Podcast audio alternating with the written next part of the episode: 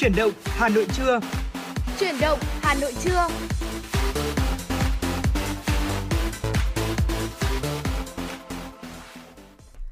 Bảo Trâm và Tuấn Kỳ xin được gửi lời chào đến quý vị thính giả và quý vị đang lắng nghe chương trình nhiệt động Hà Nội trong buổi trưa ngày hôm nay được phát sóng ở tần số FM 96 MHz của Đài Phát thanh truyền hình Hà Nội.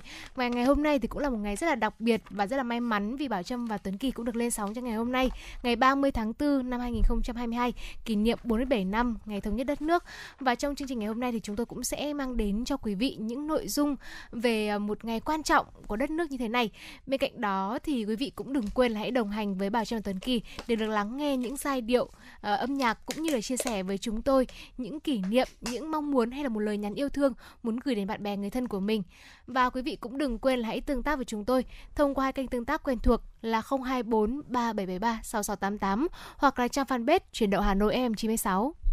Còn vâng thưa quý vị, à, như thường lệ thì mở đầu ờ, chương trình ngày hôm nay, chúng tôi xin phép được gửi đến quý vị thính giả những thông tin mà phóng viên Kim Anh của chúng tôi đã thực hiện và gửi về cho chương trình. Thưa quý vị, Ủy ban nhân dân thành phố Hồ Chí Minh kiến nghị Thủ tướng Chính phủ chấp thuận cho thành phố xây dựng và ban hành hệ số điều chỉnh giá đất phù hợp với tình hình thực tiễn trên địa bàn.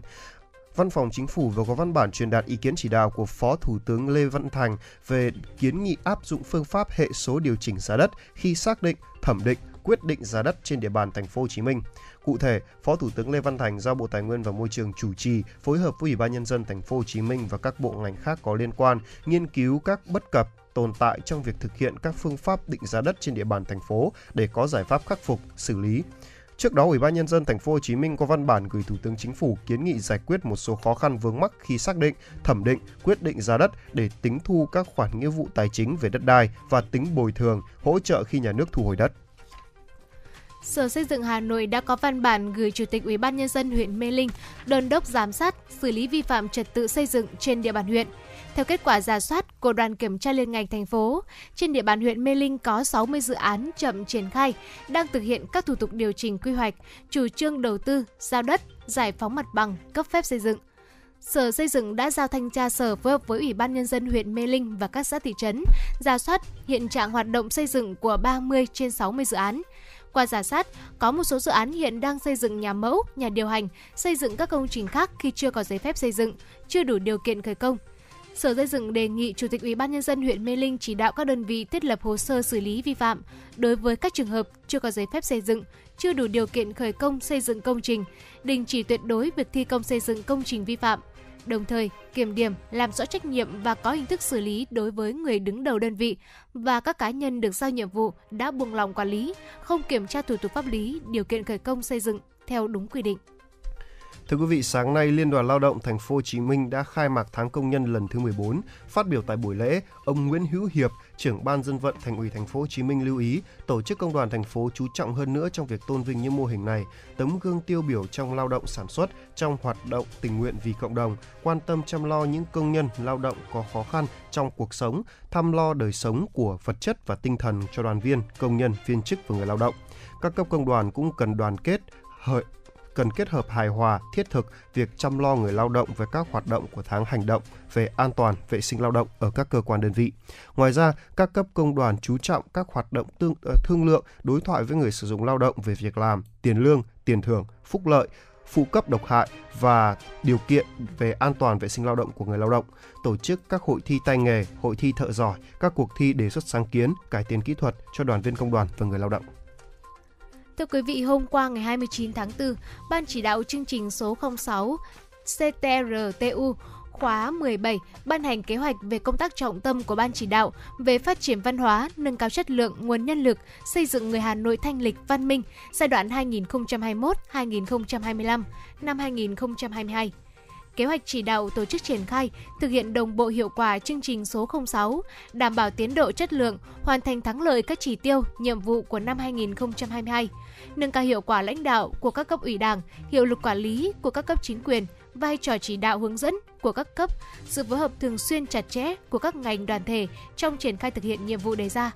Kế hoạch đề ra 7 nhóm chỉ tiêu cần hoàn thành trong năm 2022 bao gồm xây dựng đời sống văn hóa cơ sở, bảo tồn phát huy giá trị di sản văn hóa, văn hóa nghệ thuật, phát triển thể thao, phát triển du lịch, phát triển giáo dục và đào tạo, giáo dục nghề nghiệp giải quyết việc làm, Đặc biệt, kế hoạch cũng đề ra một số nhiệm vụ trọng tâm cần tập trung như tổ chức hội nghị văn hóa thủ đô lần thứ nhất năm 2022, tổ chức hội nghị chuyên đề tìm kiếm giải pháp thực hiện có hiệu quả các mục tiêu chỉ tiêu nhiệm vụ của chương trình 06, triển khai kiểm kê di tích, đề xuất kế hoạch đầu tư công đối với di tích lịch sử văn hóa, thiết chế văn hóa thể thao cơ sở trên địa bàn thành phố, ra soát cập nhật bổ sung quy hoạch lĩnh vực văn hóa giáo dục vào quy hoạch chung của thành phố.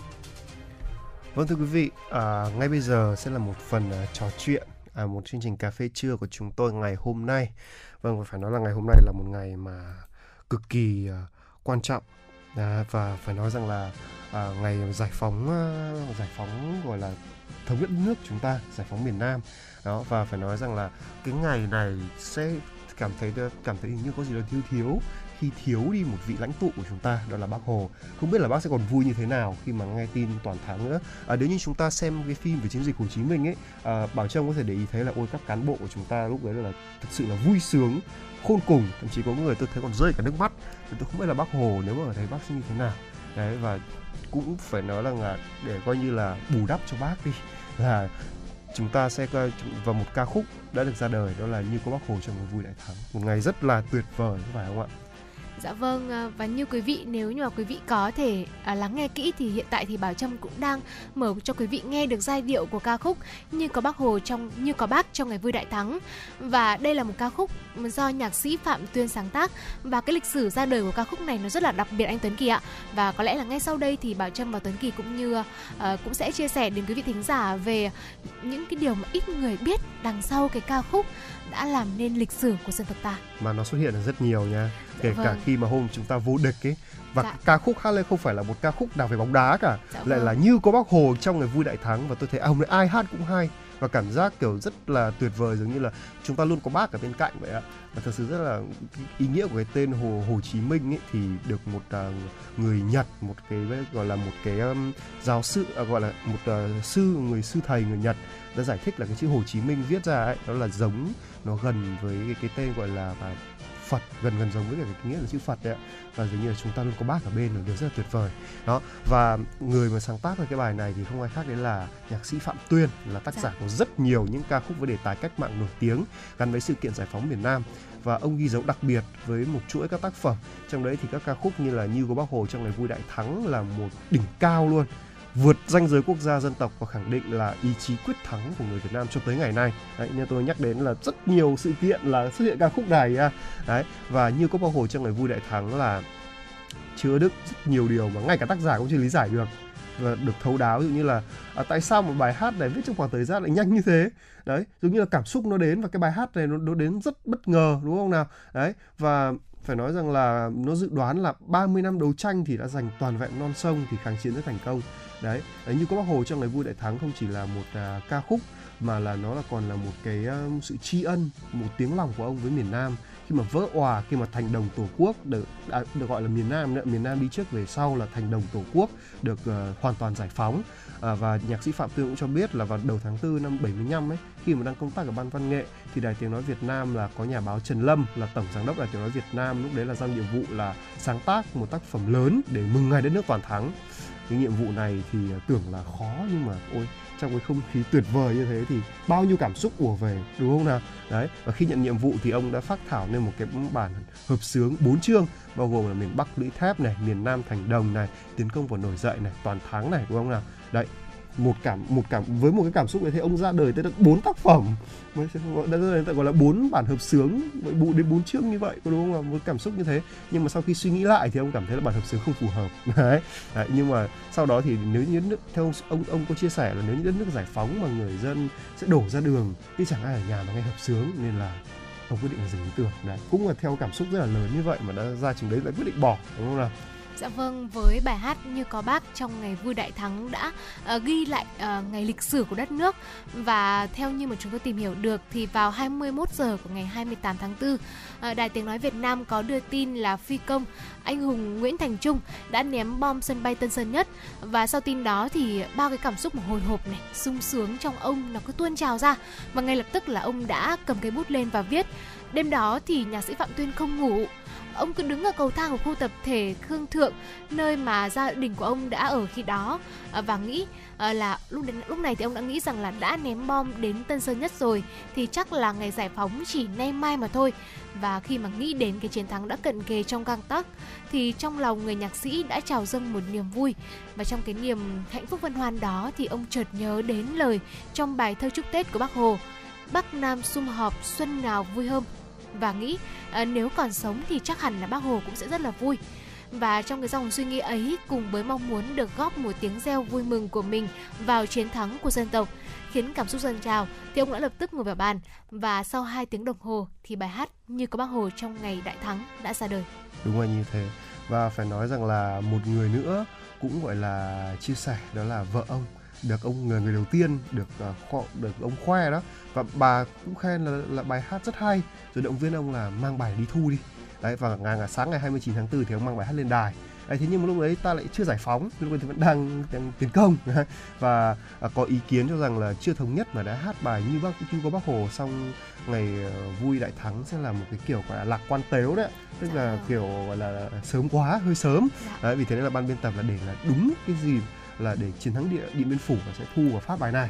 Đấy, nhưng mà lại nhưng mà chỉ một ngày sau thôi. Đến trưa ngày 30 tháng 4 đã giải phóng rồi.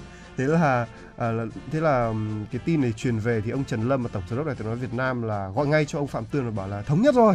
Đấy xem bài nào có, có cậu có xem là có bài nào thu để phát không? Đấy một nhạc sĩ Phạm Tường đã trả lời là tôi chỉ có bài này ngắn thôi. Rồi là ông mang ngay đến cầu thang của đài tiếng nói Việt Nam ở quán sứ và hát cho ông Trần Lâm nghe. Là bài như có bác Hồ trong ngày đệ đại thắng và ngay xong ông Trần Lâm là báo gọi ngay cho đoàn ca nhạc đến để thu luôn không cần bài khác nữa. Ôi, lúc đấy thì không còn gì hợp lý hơn đúng không ạ? Cái ngày này nó, nó, nó quá lớn rồi.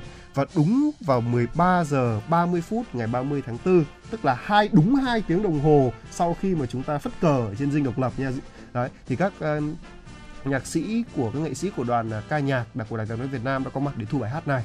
Duyệt rồi phát ngay khi mà ngay sau khi mà công bố chiến thắng ra toàn thế giới. Và nhạc sĩ Phạm Tuyên cũng có kể là một buổi thu thanh rất cảm động và ấn tượng. Và nhạc sĩ ờ, gọi là Cao Việt Bách ờ, chỉ huy thì đã khóc. Các ca sĩ biểu diễn cũng khóc nữa, thì sẽ khóc. Chắc chắn là phải khóc. Không thể nào mà kìm nổi những cái giọt nước mắt đấy vì là sau bao nhiêu năm, đúng không ạ? Nào là pháp pháp chưa ờ, pháp vừa rút thì thì pháp, những người chưa người ta là chưa rút thì mỹ đã nhảy vào rồi đấy và chúng ta mất rất nhiều thời gian cái khoảng thời gian mà chúng ta chiến tranh. Nếu như mà tính có những người đã từng làm một cái bài tính toán thật ra là cái thời gian mà chúng cái dân tộc Việt Nam chúng dân tộc của Việt Nam chúng ta trải qua chiến tranh là nhiều hơn rất nhiều lần khi chúng ta hòa bình. Cho nên khoảnh khắc này là khoảnh khắc đáng được trân trọng nhất trong trong cái cuộc đời này. Khi mà nghe đến hai chữ thống nhất giải phóng thì không có một cái cái, cái từ gì có thể vui hơn. Và sau khi mà hai tiếng thu thanh thì ca khúc như có bác hồ trong ngày vui đại thắng thì được duyệt phát luôn. Đấy, nghe tin thắng trận lan đi toàn thế giới thì ca khúc này cũng là lúc nó vang lên. Đó. Và chia sẻ cảm xúc này khi mà sáng tác thì nhạc sĩ phạm tuân cũng cho biết là lúc đấy thì mọi thứ cứ hiện ra trong đầu là cảm xúc cứ dâng trào. Đấy dường như là không có tình cảm riêng ông nữa mà ai ai cũng cảm thấy thế. Đấy. Và cái bài hát này là rất dễ thuộc nhá từ cái hồi mà ờ, không biết là bảo trông có nhớ không hồi mà mình học mẫu giáo ấy là đã được nghe bài hát này và thậm chí thuộc luôn rồi. Đúng không nào? Đấy. Vâng và anh Tuấn Kỳ có biết không ạ? À, nhạc sĩ Phạm Tuyên thì uh, ngay từ đầu khi mà Bảo Trâm và Tuấn Kỳ giới thiệu rằng là chính bản thân nhạc sĩ cũng cảm thấy có rất là nhiều điều khó hiểu khi mà trong lúc mà mình sáng tác bài hát này ví dụ như là thời gian sáng tác quá là nhanh này rồi sao trong bài hát lại dự đoán đúng là 30 năm giành độc lập dân tộc đúng không ạ? Và Ờ, bài hát này thì cũng có một sức lan tỏa rất là lớn và nhạc sĩ cũng có kể lại rằng là ờ, ở 17 giờ ngày 30 tháng 4 năm 1975 bài hát mới được phát đi nhưng mà sáng hôm sau, tức là ngày 1 tháng 5 của năm 1975, khi mà ông đạp xe từ nhà lên cơ quan ở quán xứ và đi qua hồ Hoàn Kiếm thì đã thấy đoàn quân nhạc chơi bài đó rồi. Ông ngạc nhiên quá nên là đến gần và hỏi thì ra là cái bài hát này đã in ra ở đâu? Và sao các bạn lại biết hát được cái bài hát này? Bởi vì rõ ràng là nó mới nó mới được phát ra ngày hôm qua mà thôi. À, thì được biết là sau khi mà bản tin phát đi tin đại thắng thì cho đến tận sáng cứ phát tin xong là lại phát bài hát này. Nên là một lúc thôi là anh em đã thuộc rồi. Và lúc đó thì các đoàn quân nhạc không hề biết là nhạc sĩ phạm tuyên chính là tác giả của ca khúc này và rồi chỉ vài ngày sau mà thôi thì cả miền Bắc hầu như ai cũng nghe và biết đến bài hát này.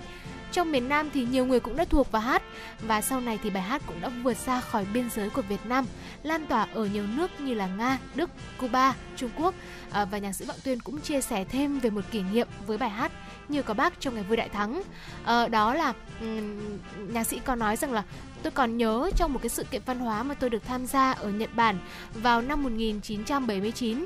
Ờ, tôi đã vô cùng ngạc nhiên khi mà người Nhật lại hát như có bác trong ngày vui đại thắng ở sự kiện này. Tôi hỏi họ là à, tại sao có ông lại hát cái ca khúc này thì họ trả lời rằng là dù ca khúc này có hoàn cảnh sáng tác cụ thể nhưng mà họ vẫn thích hát vì nó thể hiện một ý chí và tinh thần của người Việt và nhạc sĩ đã cảm thấy rất là cảm động khi mà nghe ờ, người Nhật nói như vậy. Vâng và vào à, vào 10 năm sau vào năm năm 85 đấy ạ khi mà bài hát như có bác uh, sau khi mà bài hát này ra đời thì uh, nhạc sĩ Phạm Tuyên đã được tặng giải thưởng là huân chương lao động lao động hạng 3 quá xứng đáng không còn gì để bàn nữa rồi. Và nói về những cái cảm nhận về cái sức sống lâu đời của bài hát thì nhạc sĩ Phạm Dương chia sẻ là bài hát ra đời đúng lúc là thiên thời địa lợi và nhân hòa. Dạ. lại lời ca thì rất tình cảm và tiếng lòng của hàng triệu trái tim người con đất Việt luôn. Đấy nhờ có sự cộng hưởng đó mà tác phẩm dù giản dị nhưng mà vẫn có sức sống rất lâu bền chưa kể còn rất dễ hát và dễ nhớ cái nhịp điệu chỉ cần vang lên thôi là là là chúng ta đã biết luôn rồi là Việt Nam Hồ Chí Minh đúng không ạ? Thấy rộn ràng Việt Nam Hồ Chí Minh cái cái, cái cái hai cái tiếng đấy nghe nó nghe nó nó phải gắn với nhau, nghe nó thiêng liêng. Và khi và đúng bác Hồ chúng ta là một doanh nhân văn hóa thế giới. Khi nhắc đến ờ, Việt Nam chúng nhắc đến rất nhiều con người và bác Hồ là một trong những người tiêu biểu như vậy. Đó và cho đến nay thì đã tròn 47 năm đất nước giải phóng. Và đây cũng là tuổi của bài hát này luôn đó đúng là ừ, đấy và năm và cứ mỗi năm thì cứ đến tháng tư lịch sử thì bài hát như có bác hồ trong ngày vui đại thắng lại vang lên. À, nhưng mà không tôi lại không đồng ý quan điểm này. Vì là kể cả khi chúng ta đá th- đánh thắng ở bóng đá thì cũng ấy mà thì thì cũng thì cũng gọi là hát mà đúng không? Đấy vâng. thì hát rất nhiều và thậm chí rằng là thậm chí rằng là còn à, kể cả bản thân cá nhân tôi nha khi mà tôi quá vui về cái chuyện gì đấy tôi cũng như có bác hồ cho ngày vui đại thắng. Việt, Việt Nam Hồ Chí Minh là Việt Nam Hồ Chí Minh. Tôi bất kỳ là khi khi nào là là như thế hoặc là khi ăn mừng một bất kỳ một chiến thắng thể thao nào à, Việt Nam được huy chương vàng hay là được một cái gì đấy bất kể một cái gì đấy mà nhất thế giới hay là à, được uh, vươn lên đỉnh cao thì, thì cái cái chữ hai chữ Việt Nam Hồ Chí Minh và cái nhịp điệu mà quý vị thính giả đang nghe này lại vang lên và khiến chúng ta lại càng tự hào. Đấy à, đôi khi thỉnh thoảng tôi đã thành thấy một bài của một bạn Gen Z cũng rất là yêu lịch sử. Bạn nói là bạn đã có một cái câu đùa khá là hóm nhưng cũng rất hợp lý như thế này là bác hồ là một startup thành công nhất trong lịch sử việt nam. Người bắt đầu bằng, bằng đôi bàn tay trắng nhưng mà ngài đã gây dựng được một nước việt nam như ngày nay là một điều tuyệt vời.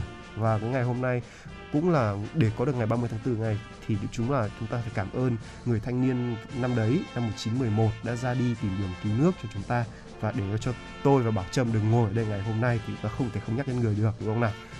Dạ vâng và có lẽ chúng ta cũng sẽ dành một lời cảm ơn đến nhạc sĩ Phạm Tuyên người đã dùng ca khúc như các bác trong ngày vui đại thắng để có thể ghi lại được uh, ngày lịch sử của đất nước. Và quý vị biết không ạ à, khi mà chia sẻ về uh, ca khúc này thì uh, nhạc sĩ Phạm Tuyên cũng có chia sẻ thêm là bài hát được công chúng yêu mến và hát nhiều thì chứng tỏ là tác phẩm của mình đã đi vào tình cảm của nhiều thế hệ công chúng từ các em nhỏ cho đến những người lớn. Và đây là phần thưởng lớn nhất với người sáng tác như tôi và có lẽ không để quý vị thính giả chúng ta đợi lâu hơn nữa. Sau này thì cũng đã có nhiều bản khác hát lại ca khúc này, nhưng mà có lẽ bản bản của bài hát như có bác trong ngày vui đại thắng được thu vào năm 1975 thì vẫn là bản hay nhất và gợi lại chúng ta nhiều cảm xúc nhất. Và có lẽ bây giờ thì chúng tôi cũng sẽ xin mời quý vị thính giả chúng ta hãy cùng nghe lại ca khúc này một lần nữa.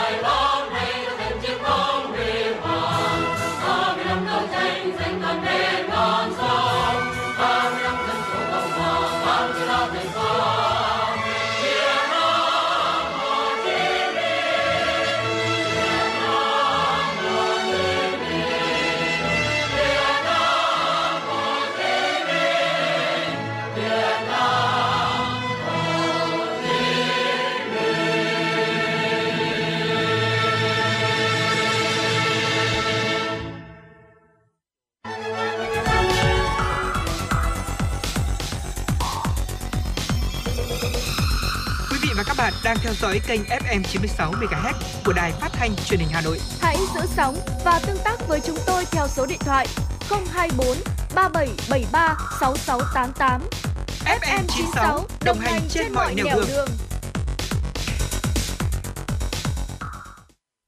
Vâng thưa quý vị thính giả, quay trở lại với dòng chảy tin tức của FM 96. Xin mời quý vị thính giả cùng đến với một số thông tin mà phóng viên Kim Anh của chúng tôi đã thực hiện và gửi về cho chương trình. Thưa quý vị là vừa qua Sở Giao thông Vận tải Thành phố Hồ Chí Minh đã thông báo điều chỉnh tổ chức cấm xe hai bánh lưu thông qua đường hầm sông Sài Gòn nhằm phục vụ chương trình bắn pháo hoa tầm dịp lễ 30 tháng 4 mùng 1 tháng 5. Kể từ 20 giờ đến 22 giờ ngày hôm nay, Sở Giao thông Vận tải Thành phố Hồ Chí Minh cấm xe hai bánh lưu thông qua đường hầm sông Sài Gòn, đoạn từ Ký Con, quận 1 đến đường Tô Hữu, thành phố Thủ Đức. Sở Giao thông Vận tải Thành phố Hồ Chí Minh cũng hướng dẫn lộ trình thay thế cụ thể, lộ trình lưu thông từ quận 1 đi thành phố Thủ Đức, đường Võ Văn Kiệt quận 1, đường Song Hành Võ Văn Kiệt, đường Pasteur, đường Lê Duẩn, đường Tôn Đức Thắng, đường Bình Khiêm, đường Hữu Cảnh, cầu, cầu Thủ Thiêm 1, đường Nguyễn Cơ Thạch, đường Mai Chí Thọ đến cầu Thủ Đức đến thành phố Thủ Đức. Và lộ trình từ thành phố Thủ Đức đi quận 1, à, đường Mai Chí Thọ đến đường Nguyễn Cơ Thạch cầu Thủ Thiêm 1 đến đường Nguyễn Hữu Cảnh, đường Nguyễn Bình Khiêm đến đường Lê Duẩn, đường Nam Kỳ Khởi Nghĩa đến đường Võ Văn Kiệt, quận 1. Sở Giao thông Vận tải Thành phố Hồ Chí Minh lưu ý người dân khi lưu thông không được phép dừng đỗ xe hoặc tập trung trên các cầu Thủ Thiêm 2, cầu Khánh Hội, cầu Mống, cầu Calmet, cầu Ông Lãnh, cầu Thủ Thiêm 1, cầu Nguyễn Hữu Cảnh, cầu Ngã Tư Hàng Xanh, cầu Bình Lợi, cầu Bình Triệu, cầu Rạch Chiếc, cầu Sài Gòn, cầu Phú Mỹ, các cầu trên tuyến đường Mai Chí Thọ và trên nóc hầm sông Sài Gòn để xem pháo hoa. Thưa quý vị, vào ngày hôm qua 29 tháng 4, Ủy ban Chứng khoán Nhà nước có công văn yêu cầu các công ty chứng khoán tuân thủ các quy định liên quan đến phát hành trái phiếu doanh nghiệp riêng lẻ. Theo đó, đối với hồ sơ chào bán trái phiếu, các công ty chứng khoán tiếp tục thực hiện thưa quý vị, các công ty chứng khoán tiếp tục thực hiện ra soát chặt chẽ, đảm bảo doanh nghiệp phát hành đáp ứng đầy đủ các điều kiện chào bán và hồ sơ chào bán trái phiếu theo quy định tại nghị định của chính phủ quy định về chào bán giao dịch trái phiếu doanh nghiệp riêng lẻ tại thị trường trong nước và chào bán trái phiếu doanh nghiệp ra thị trường quốc tế và pháp luật chứng khoán, chịu trách nhiệm trước pháp luật về việc ra soát của mình. Đối với các hợp đồng tư vấn đang triển khai, công ty chứng khoán phải ra soát lại toàn bộ hồ sơ của doanh nghiệp, chất lượng các thành phần hồ sơ cung cấp, đặc biệt là báo cáo tài chính, tài liệu chứng minh mục đích sử dụng vốn từ đợt phát hành trái phiếu, hồ sơ về tài sản đảm bảo để yêu cầu doanh nghiệp công bố. Lại thông tin cho Sở Giao dịch Chứng khoán Hà Nội trước khi phát hành. Thưa quý vị, vừa qua tại thành phố Hồ Chí Minh, hệ thống trung tâm tiêm chủng VNVC và công ty Sanofi Aventis Việt Nam đã ký biên bản ghi nhớ hợp tác chiến lược lâu dài. Đây là bước tiến lớn tiếp theo của e- VNVC trở thành đối tác với nhiều hãng vaccine hàng đầu thế giới. Từ đó có được nguồn vaccine chất lượng cao với số lượng lớn cho người dân Việt Nam, góp phần quan trọng giảm thiểu tình trạng khan hiếm, biến động giá vaccine. Thỏa thuận hợp tác chính thức này sẽ giúp VNVC có nhiều loại vaccine mới để người Việt Nam có cơ hội bình đẳng vaccine với thế giới. Việc ký kết à, các hợp tác chiến lược dài hạn giữa Sanofi Việt Nam và VNVC còn hướng tới tối đa hóa các hoạt động tích cực của tiêm chủng, nâng cao nhận thức của cộng đồng, tăng khả năng tiếp cận vaccine, à, các loại vaccine à, chất lượng và Thêm nữa là theo bà Vũ Thị Thu Hà là giám đốc cung ứng hệ thống trung tâm tiêm chủng VNVC, việc phát triển hợp tác chiến lược với Sanofi Việt Nam thông qua hàng loạt các hoạt động sẽ được kỳ vọng giúp VNVC hiện thực hóa mục tiêu đưa vaccine chất lượng cao đến với cộng đồng một uh, cộng đồng và tính đến ngày 29 tháng 4 thì tất cả các tỉnh thành phố trên cả nước đã triển khai tiêm vaccine phòng Covid-19 cho trẻ em từ 5 đến dưới 12 tuổi với hơn 1,3 triệu liều. Khoảng 16 giờ 43 phút ngày hôm qua 29 tháng 4, có tin báo cháy tại tòa trung cư Home City 117 Trung Kính, quận Cầu Giấy, Hà Nội. Lực lượng cảnh sát phòng cháy chữa cháy công an thành phố Hà Nội đã điều động 4 xe chữa cháy của công an quận Cầu Giấy và đội chữa cháy và cứu nạn cứu hộ số 2 của công an thành phố Hà Nội đến hiện trường.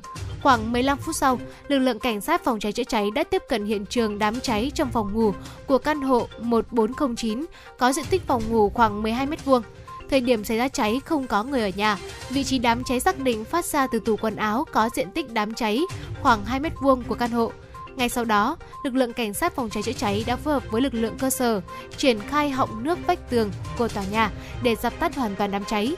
Trước đó, lực lượng cơ sở đã cơ bản dập tắt được đám cháy, hệ thống chữa cháy tự động đã được kích hoạt khống chế đám cháy, không để lây lan sang các phòng bên cạnh và các căn hộ hàng xóm. Hiện vụ việc đang được điều tra làm rõ. Thưa quý vị, trước khi đến với những phần thông tin tiếp theo, xin mời quý vị thính giả cùng thưởng thức với chúng tôi một giai điệu âm nhạc.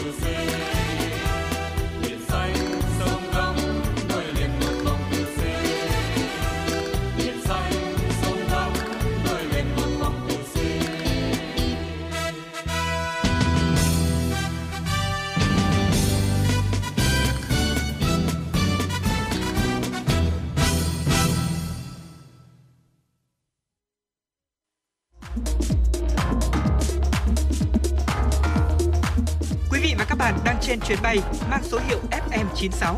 Hãy thư giãn, chúng tôi sẽ cùng bạn trên mọi cung đường. Hãy giữ sóng và tương tác với chúng tôi theo số điện thoại 024 3773 6688.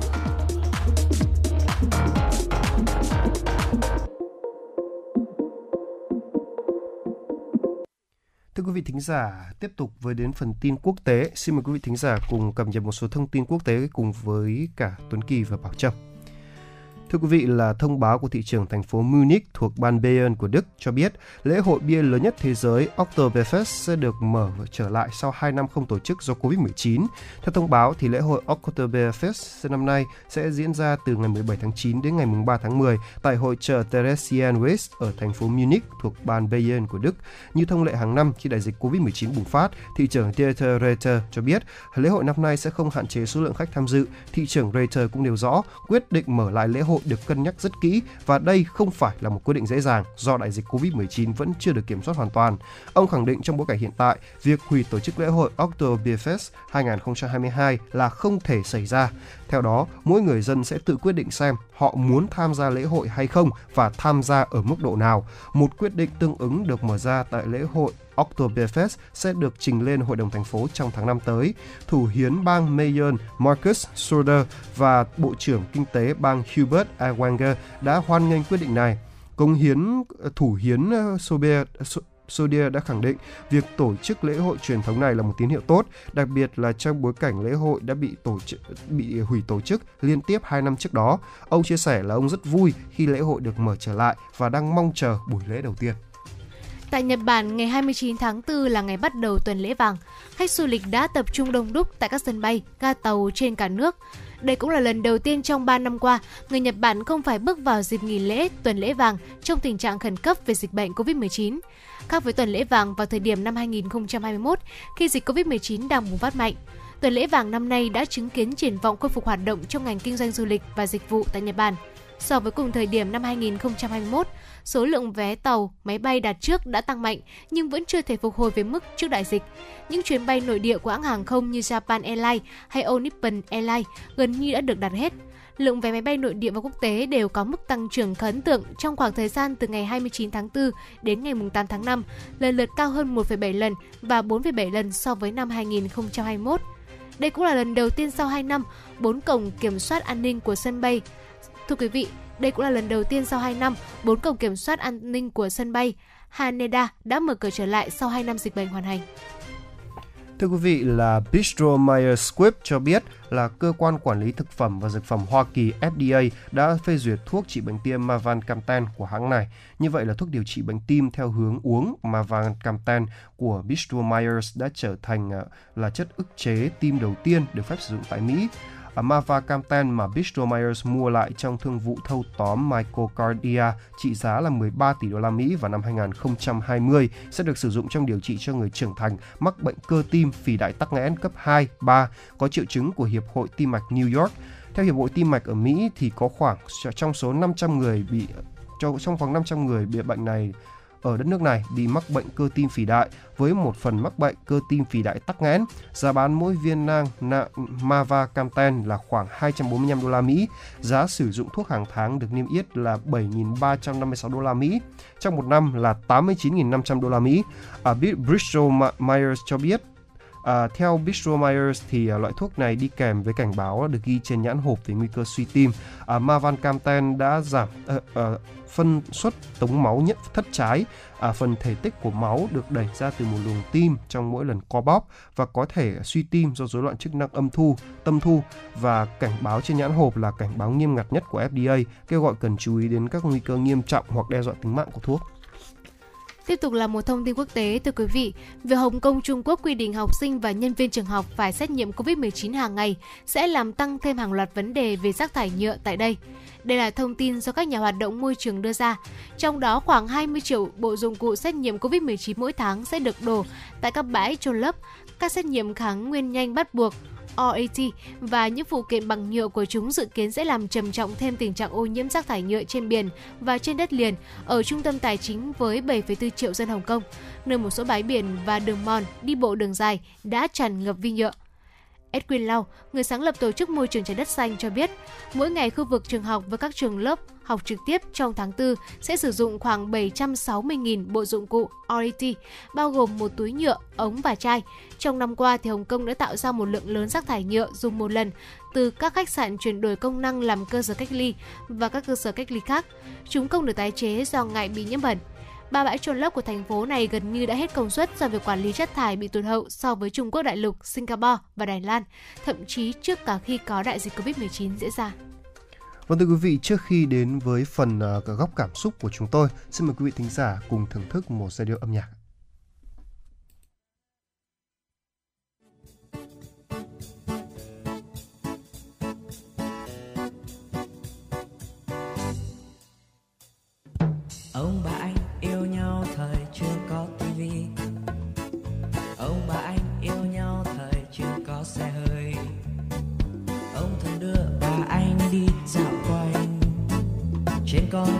sắc thống nhất màu xanh.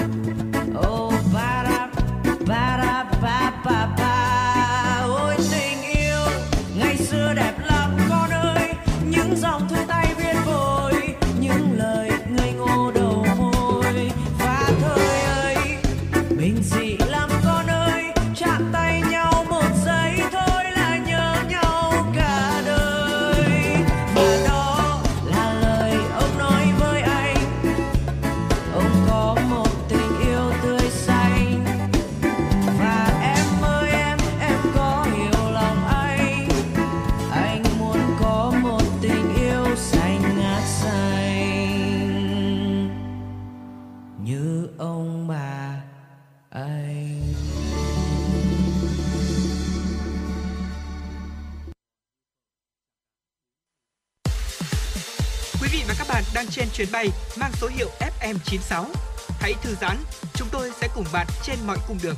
Hãy giữ sóng và tương tác với chúng tôi theo số điện thoại 024 3773 6688. Vâng, Thưa quý vị thính giả, vừa rồi là một ca khúc rất quen thuộc đúng không nào? Nó đã gọi là rất nổi trong khoảng thời gian gần đây. Và cái dịp này là cái dịp, cái ngày hôm nay là một ngày rất đặc biệt. Và nó đặc biệt hơn ở cái thế hệ ông bà chúng ta này. Đấy, những người, những thế hệ đã từng trải qua chiến tranh và cái tình yêu của họ thì tôi nói thật nhé. Không một chuyện ngôn tình trên đời này có thể gọi là hay bằng những câu chuyện này. vì là những câu chuyện ngôn tình chỉ tôi thấy chỉ dừng lại đơn giản là một cái mối tình gọi là khó bị cấm cản bởi gia đình bởi những cái gì đấy kia nhưng đây là một mối tình bị cấm cản bởi bị ngăn cách bởi chiến tranh thưa quý vị và ngày hôm nay thì Tuấn Kỳ và Bảo Trâm sẽ cùng tâm sự với quý vị thính giả một câu chuyện như thế.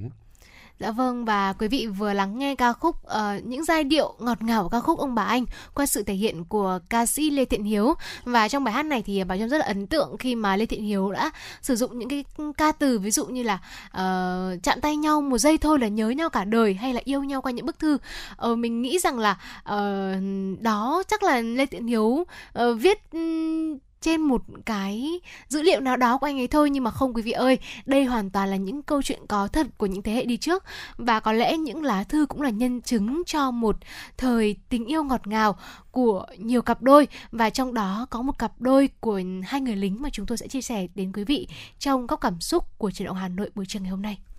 Vâng và chuyện tình này là của một người ờ, của một uh, gọi là một chàng lính công binh của chúng ta. Dạ. Đó là năm nay là ông đã 74 tuổi rồi và phải nói rằng là trong chiến tranh bão lửa ấy thì uh, công việc là câu cái, cái, ai cũng là một người chiến sĩ mỗi người là một người chiến sĩ. Và như mọi người uh, chưa biết ấy thì gọi là binh chủng uh, công binh là một binh chủng có chuyên môn về kỹ thuật và chức năng đảm bảo là, là chiến đấu và xây dựng.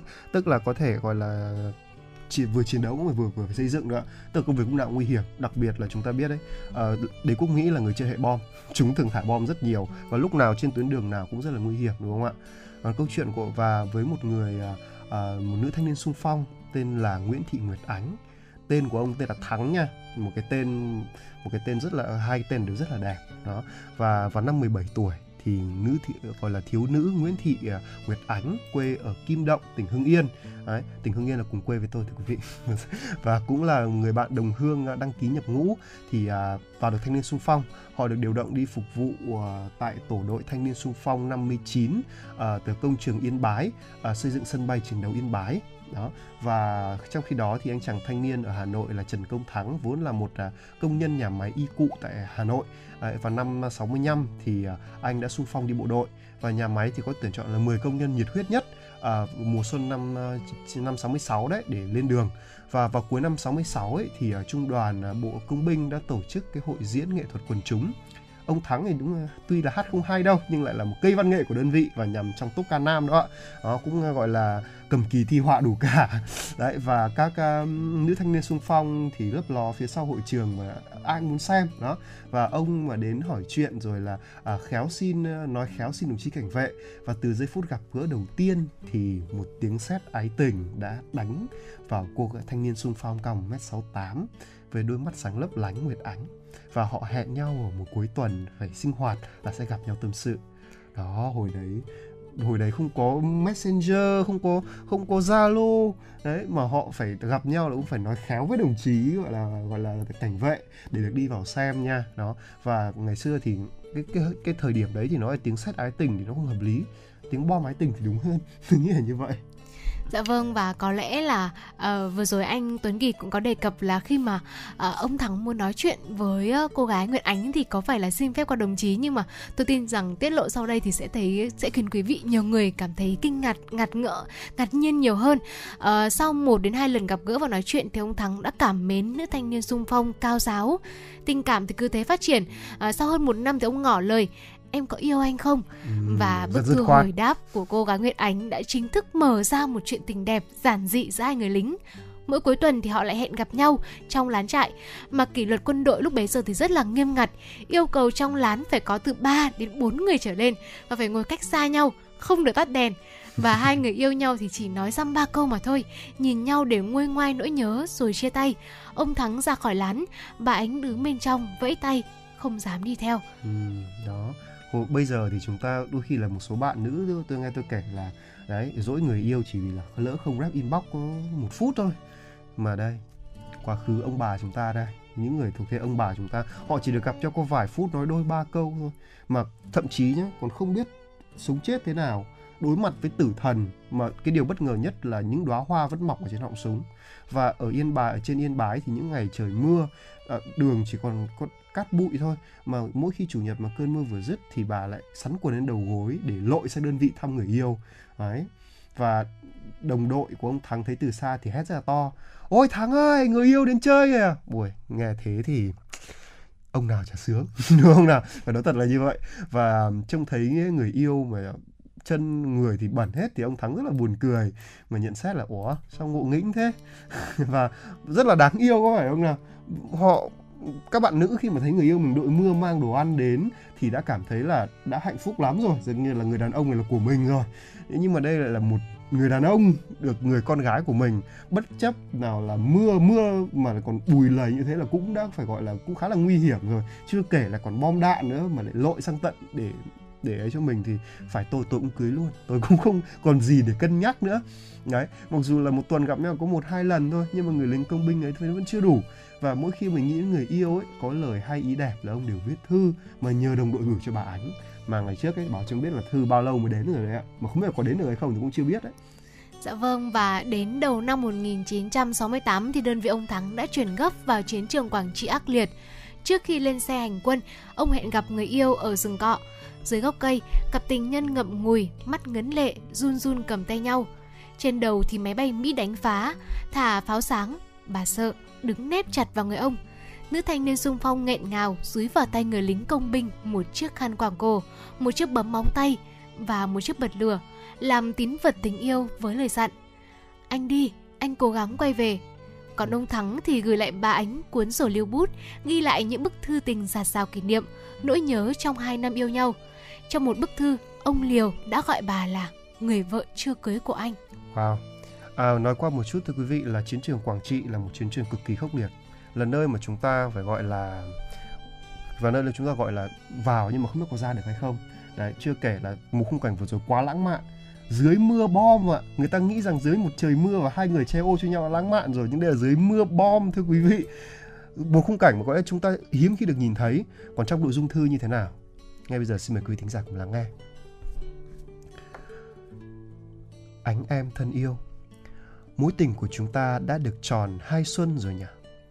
Tình yêu của chúng ta đẹp thật, đẹp như mùa xuân vậy. Thế mà giờ đây, chúng ta sắp phải xa nhau vì nhiệm vụ công tác nên anh không được sống gần em nữa. Xa em, xa vợ chưa cưới của anh, người mà bóng dáng anh đã ấp ủ sớm chiều xa mảnh đất thân yêu xa nơi mà lần đầu chúng ta đặt chân cùng nhau xây đắp nên mối tình trăm năm không hề phai nhạt xa em anh viết mấy dòng lưu niệm để nhớ mãi những kỷ niệm sâu sắc trong cuộc sống đã qua và triển vọng của cuộc sống tương lai đã hẹn. Xa em, tâm hồn và dòng máu nóng của anh luôn gửi gắm vào trái tim và tâm hồn em. Anh không bao giờ quên em. Tiền tài và nhan sắc không thể nào quyến rũ được lòng anh. Anh sẽ mãi mãi là của em. Anh mong rằng với nghị lực của tuổi trẻ và lòng trung thủy của em, em sẽ vượt qua được mọi gian khổ, thử thách và luôn giữ trong lòng mình giữ chọn lời thề ước xưa kia chúng ta sẽ cùng nhau vững bước đến ngày mai tươi sáng và hạnh phúc chúc em luôn vui khỏe trẻ mãi nỗ lực đạt được những thành tích trong học tập và công tác để xứng đáng là người vợ chưa cưới của anh. Chúc em mau chóng thực hiện được ước mơ cao đẹp của mình. Anh nhất định sẽ trở về với em. Chung sống cuộc đời hạnh phúc nhất. Siết chặt tay em hôn em thật nhiều. Anh yêu Trần Thắng, Xuân 1968. Wow. 30 phút sau thì đơn vị thổi còi ra lệnh lên xe và từ giây phút đó thì hai người yêu nhau buộc phải chia xe. Thưa quý vị, hai người yêu nhau buộc phải chia xa và không hẹn ngày gặp lại. Sau này khi nghĩ lại thì ông Thắng hối hận đã không ôm chặt và trao cho người yêu một nụ hôn. Tình yêu của ông bà là như thế, không lời tán tỉnh, khi chia tay không biết nụ hôn có mùi vị như thế nào. Đơn vị hoạt động chủ yếu ở sâu trên đất Lào. Nhiệm vụ của ông Thắng là lái máy ủi, san đường, lấp hố bom, đảm bảo giao thông không đứt mạch. Mỗi ngày bữa cơm tối luôn là bữa cơm buồn nhất. Anh em chỉ nhìn nhau mà không ăn, không nói lời nào. Ai cũng nghẹn ngào, biết đâu sáng mai không quay về. Ăn xong, những người lính mang quốc sèn ra trọng điểm làm nhiệm vụ. Đến 4 năm sáng Thưa quý vị, đến 4 đến 5 giờ sáng ngày hôm sau trở về, đồng đội mới díu dít gọi tên nhau, điểm danh xem ai còn ai mất. Nếu không có tiếng đáp thì biết rằng đồng đội đã ra đi. Khoảnh khắc hạnh phúc nhất của người lính là không nghe tiếng bom đạn và máy bay. Khi đó, ông Thắng mở cuốn sổ lưu bút và thư tình, đọc lại và ngẫm nghĩ, trong đầu tái hiện lại từng chi tiết yêu đương. Một ngày, khi ông Thắng ra mặt Thưa quý vị, một ngày khi ông Thắng ra mặt đường sai lấp hố bom, một mặt trận bom khác đánh sập hầm. Chiếc ba lô bên trong chứa những kỷ vật tình yêu cùng bức ảnh chân dung của người yêu đều bị phá hủy. Nhưng tín vật đó đã thay tôi chết. Mất kỷ vật nhưng may mắn vẫn giữ được mạng sống. Ông Thắng nhớ lại. Vâng và phải nói rằng là trước chiến trường ác liệt thì cái thứ mà còn mạnh hơn, tôi nghĩ còn mạnh hơn cái bất kỳ thứ bom đạn nào. Napalm, bom H bom A, không không thể bằng được sức mạnh của tình yêu. Cái sự trung thủy và một cái tấm lòng mà khiến cho nhiều người là phải cảm động và vài tháng sau khi mà người yêu vào chiến trường thì bà Ánh cũng tham gia vào trung đội nữ lái xe Trường Sơn. Đó, một đội phải nói là huyền thoại xin dùng từ huyền thoại dành cho những người những người phụ nữ này. Đấy từ những miền quê khác nhau. 40 nữ thanh niên sung phong tuổi chỉ có 18 đến 20 thôi tức là tầm tuổi tôi với Bảo Trâm đó à, đã gặp nhau trong khóa huấn luyện cấp tốc có 45 ngày tại trường lái xe 255 là trường trung cấp kỹ thuật xe máy Sơn Tây. Đấy, tôi cảm thấy là hơi xấu hổ khi đọc cái dòng này vì bản thân tôi là thi là lái xe có B2 thì mà trượt đến 3 lần rồi. Còn đây là họ chỉ được học cấp tốc có 45 ngày mà đã phải băng đèo vượt suối bằng những chiếc xe mà tôi khẳng định là không thể hiện đại của bây giờ được đúng không nào? Không thể dễ lái như bây giờ được. Đấy và đầu tháng 5 năm 1968 thì trung đội nữ lái xe này chính thức được thành lập và nhận nhiệm vụ là vận chuyển hàng hóa vũ khí đạn dược thì để chi viện cho miền Nam đưa những thương binh này những cán bộ ra miền Bắc để học tập an dưỡng và điều trị ban đầu thì hai người lái chung một đội xe để kèm nhau sau đó quen dần thì mỗi người là tự đảm đương một chiếc. Đấy và bộ đội công binh uh, gọi là mở đường như ông thắng thì cũng thấu hiểu cái sự khó khăn và vất vả của nhiệm vụ lái xe dọc cái tuyến đường này. Khi biết là người yêu là nữ lái xe thì ông chia sẻ là ông rất là bàng hoàng và ngỡ ngàng. Đấy người con gái mà sợ cả pháo sáng khi mà cầm tay nhau trong giây phút chia tay ở rừng cọ. Thế mà lại ừ, lại vào chiến trường lái xe thì liệu có qua được cái gian khổ của ác liệt của cái của cái ánh chớp bom đạn Trường Sơn hay không? Đó đường Trường Sơn lúc đấy là con đường trọng điểm của chúng ta và Mỹ đánh phá rất nhiều thưa quý vị. Đấy và năm tháng trôi qua thì sức chịu đựng của bà Ánh và đồng đội đã chiến thắng bất cứ thứ bom đạn nào. Đó hoàn thành xuất sắc nhiệm vụ luôn. Và Mỗi một đoàn xe Trường Sơn khi đi qua trọng điểm thì ông Thắng đều hỏi thăm tin tức của đội lái xe nữ về người con gái mang tên là Nguyệt Ánh, hy vọng là sẽ được gặp được cô trong chuyến xe. Mặc dù điều đó là không xảy ra đâu, nhưng mọi người vẫn hy vọng và những cái lần mà đồng đội ra Bắc để công tác hay là có ai đi qua trung đội nữ lái xe thì ông Thắng đều gửi lời hỏi thăm tới bà Ánh. Đấy, hai người yêu xa từng mặt trận, họ trao đổi yêu thương thông qua những cái lời nhắn nhủ đó thôi và biết tin là người yêu khỏe mạnh làm tốt nhiệm vụ là ông đã phấn khởi lắm rồi, đúng không ạ?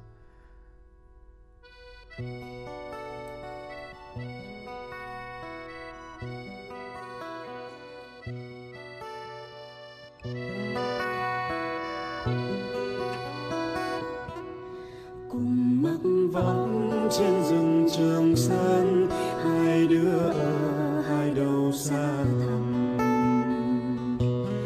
Đường ra chân mùa này đẹp lắm. Trường sơn đông nhớ trường sơn.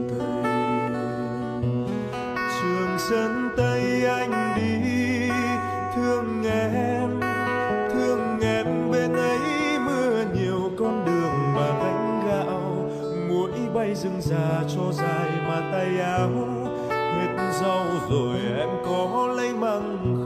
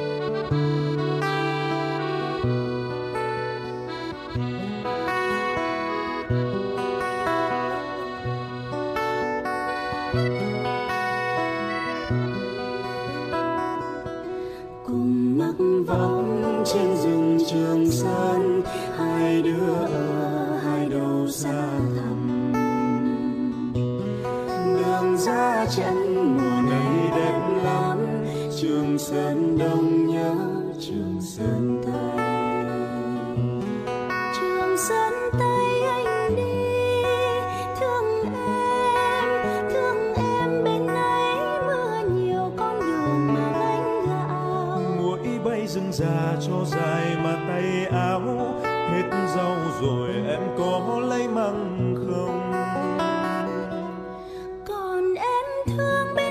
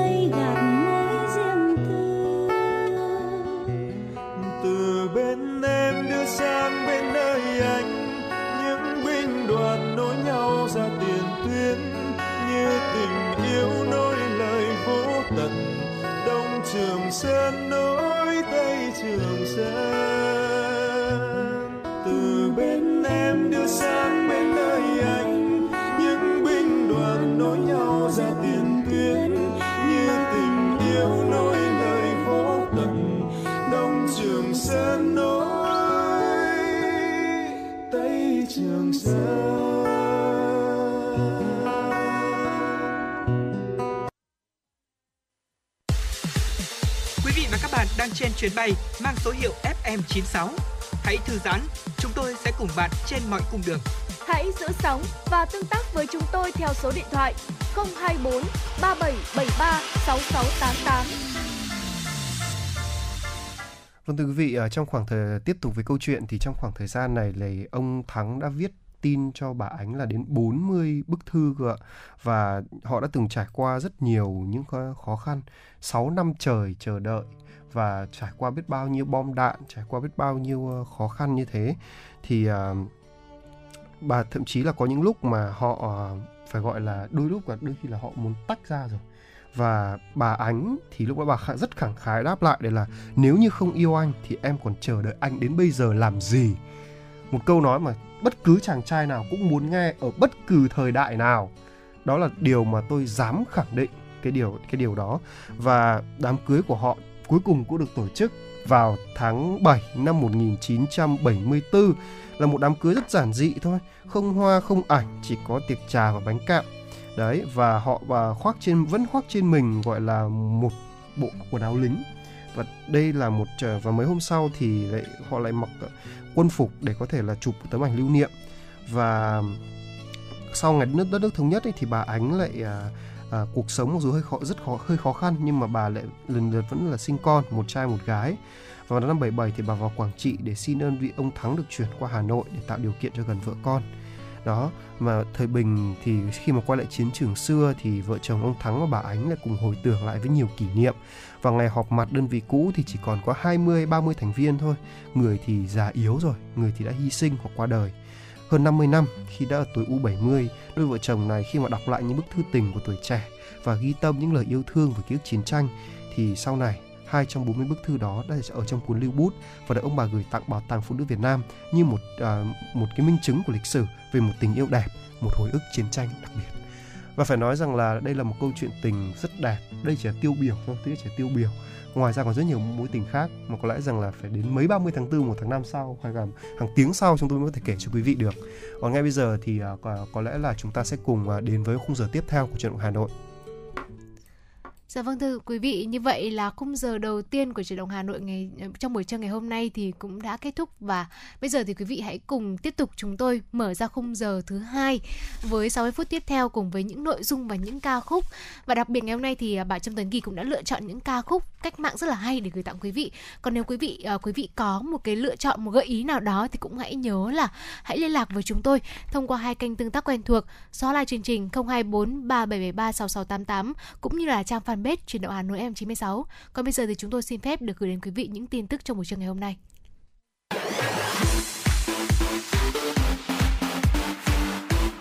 Chuyển động Hà Nội trưa. Chuyển động Hà Nội trưa.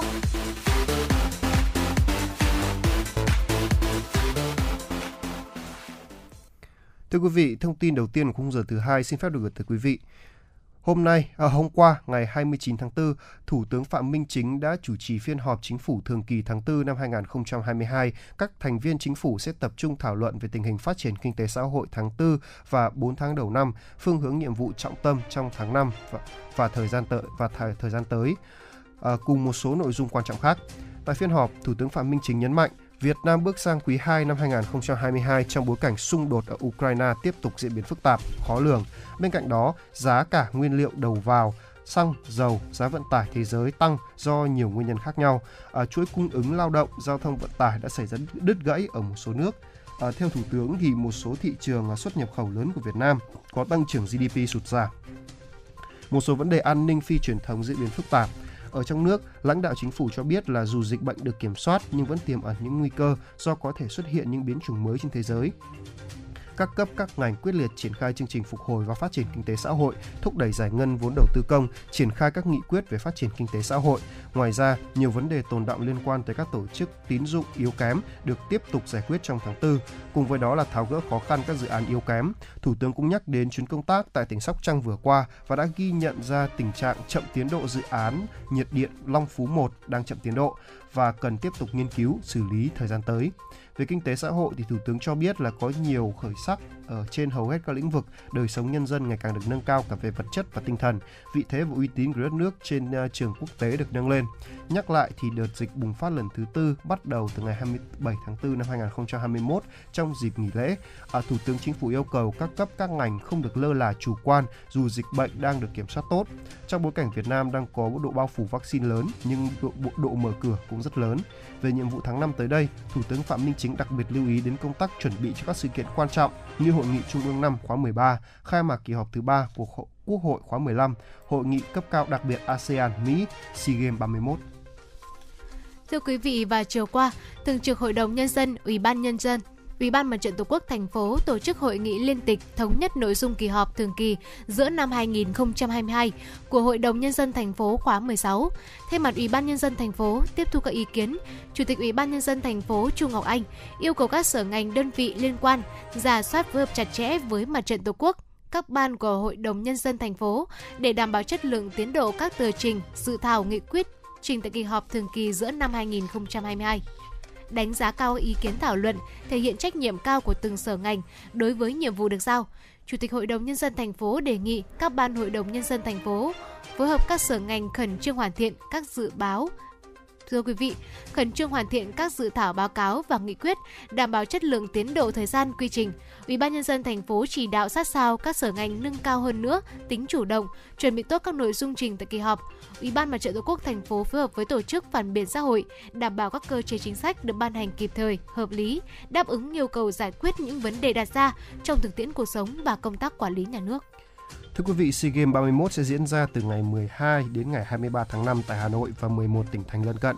Đại hội tổ chức 40 môn thi, 526 nội dung với sự góp mặt của trên 10.000 vận động viên, huấn luyện viên, cán bộ, trọng tài đến từ 11 đoàn thể thao khu vực Đông Nam Á.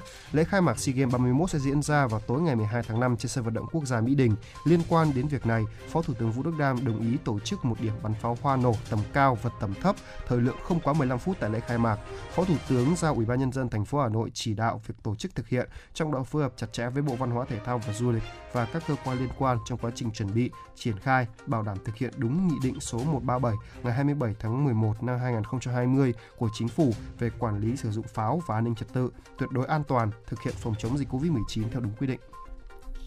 Thưa quý vị, chào mừng kỷ niệm 47 năm thống nhất đất nước 30 tháng 4, Ngày Quốc tế Lao động mùng 1 tháng 5, hướng tới Ngày hội Thể thao Đông Nam Á SEA Games 31.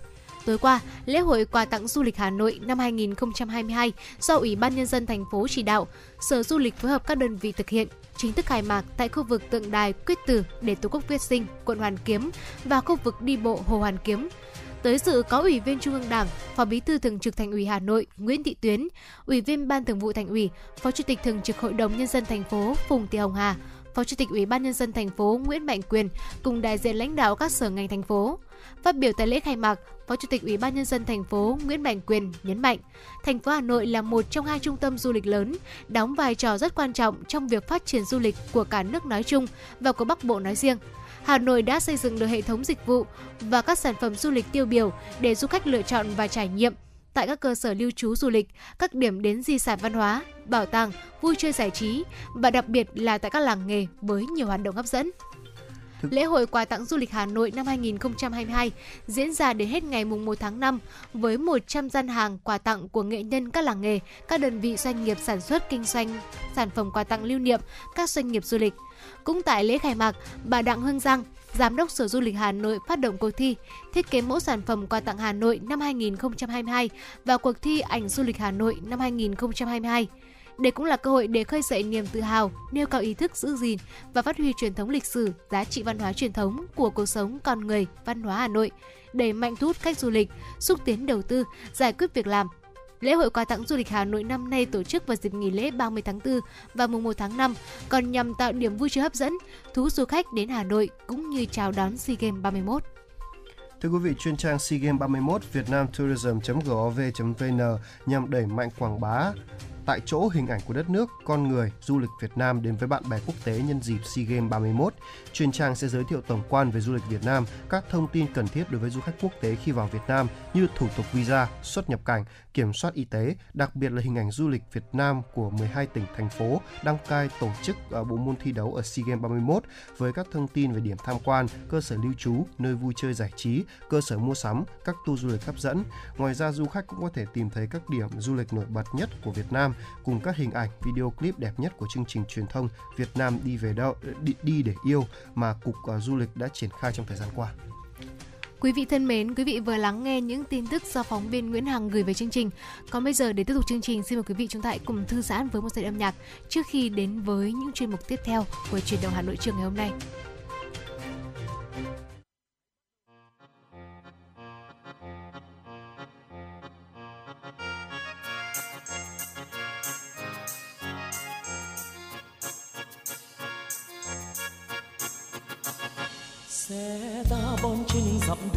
Giờ làm quê ta băng qua bao suối đeo đồi nương, mà xe ta bon ra chiến trường.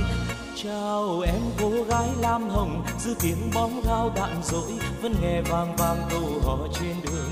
Niềm vui lớn tỏa lan trên quê ta, đi thông đường để những chuyến xe ta băng băng qua. Ông linh ơi đỉnh cao mây vân, đã cùng em từng đêm mà thức trọn, nối tiếp những mạch đường quê nhà rộn ràng những chuyến xe qua, tình nghĩa của em sáng tỏ như ánh trắng đêm rằm. Tiền phương tay lái mang tình em đảm đang xe ta bon bon đi trên đường lòng vui như mơ hội. Đường quê em êm êm, đưa như thoi dệt bao tâm tình. Lừng lờ đèn răng rọi lửa roi để em đi thông đường. Kia gà rừng vọng gáy cuối nương đều ngang vào bàn ơi tay lái ta dồn lên lời ca, hỡi cô gái, trên đất lam hồng mỗi dặm xe qua lòng em càng thông tỏ. Dù xanh chạy đêm chạy ngày cùng chẳng bằng tình nghĩa em. Vì miền nam bao yêu thương, đi thông đường đền chuyến xe qua.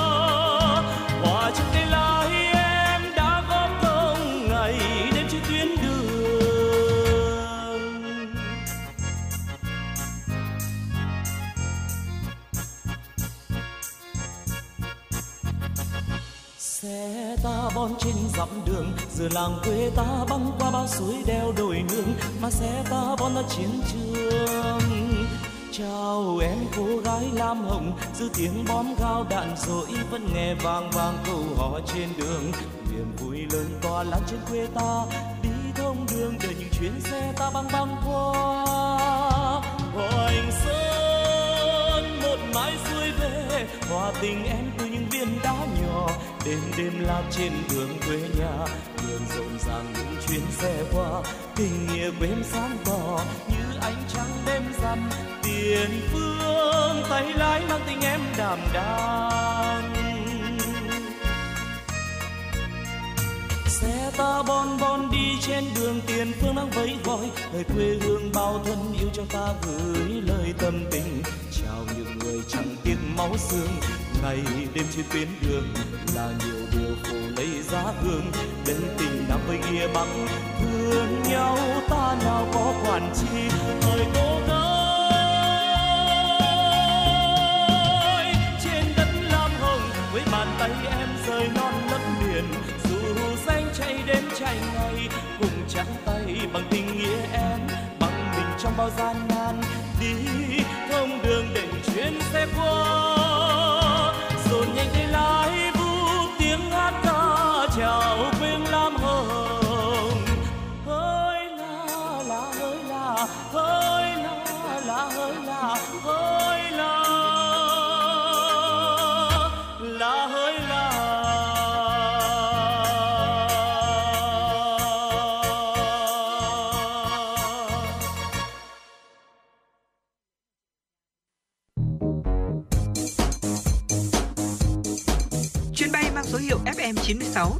bị nâng độ cao.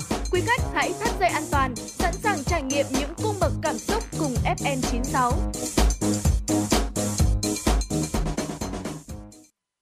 Thưa quý vị, à, trong chuyên mục ký ức Hà Nội ngày hôm nay, chúng ta sẽ cùng nhau tìm hiểu về một à, đặc sắc, một cái phong tục rất- rất là đặc sắc, đó là phong tục thờ chó đá của Việt Nam.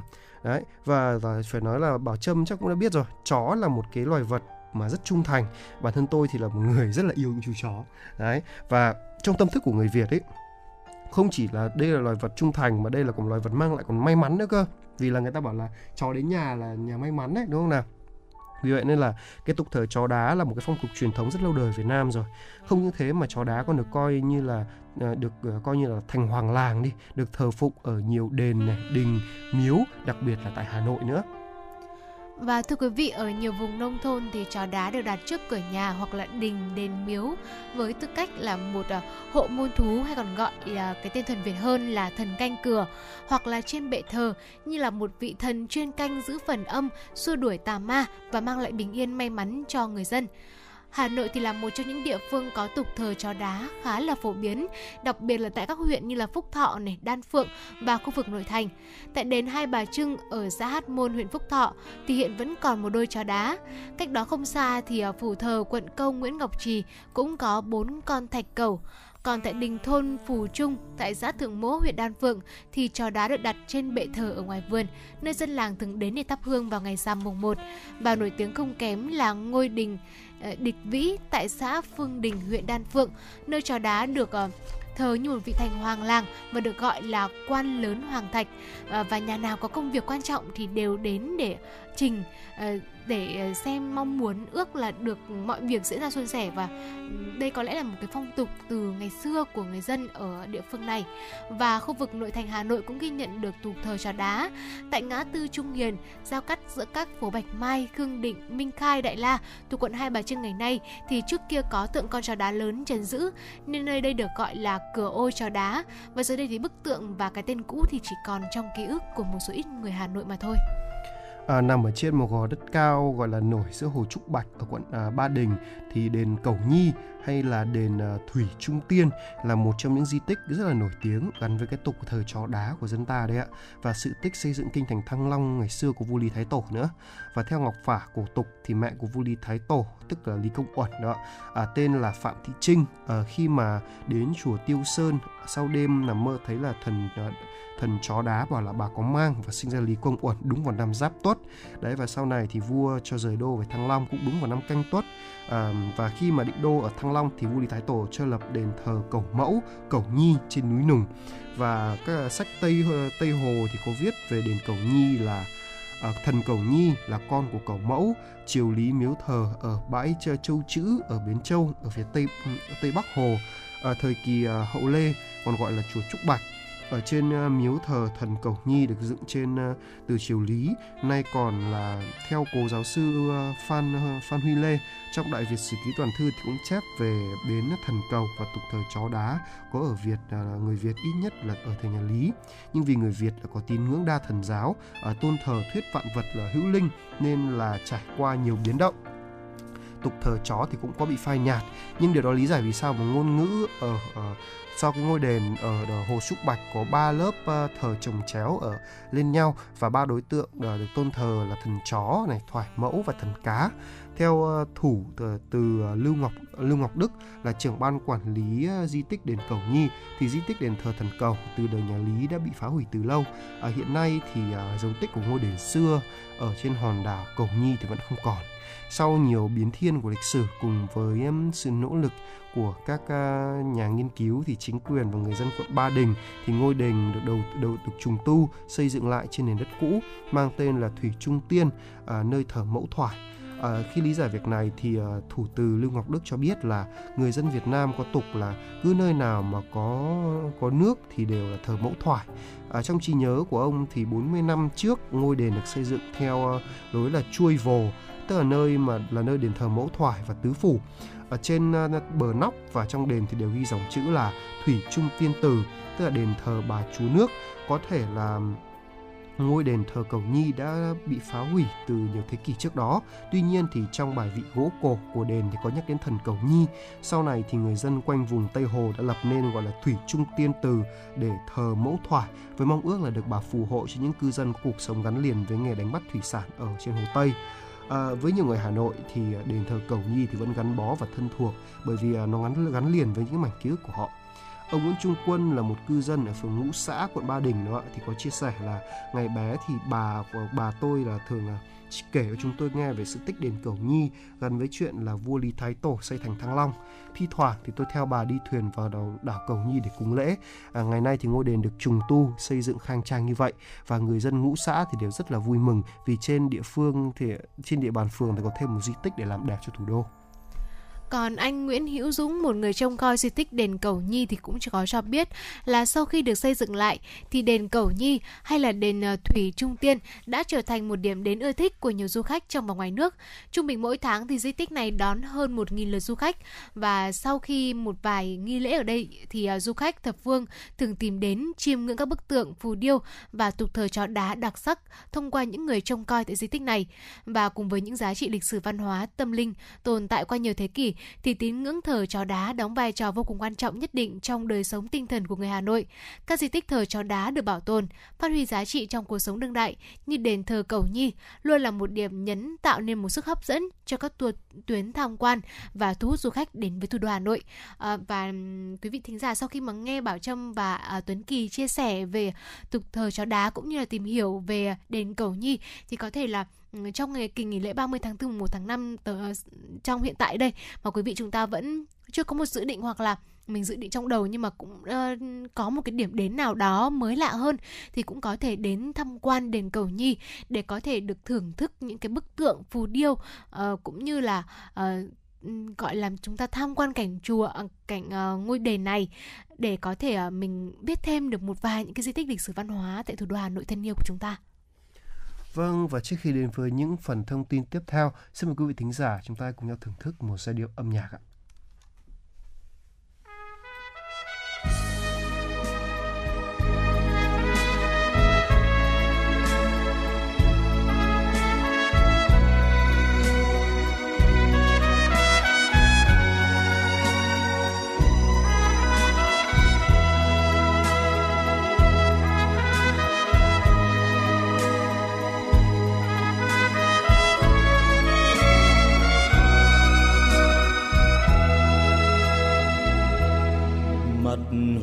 Hồ vẫn lung linh mây trời, càng toáng ngát hương thơm hoa thủ đô. Đường lồng gió thanh thang năm cửa nghe tiếng cười không quên niềm thương đau. Hà nội đó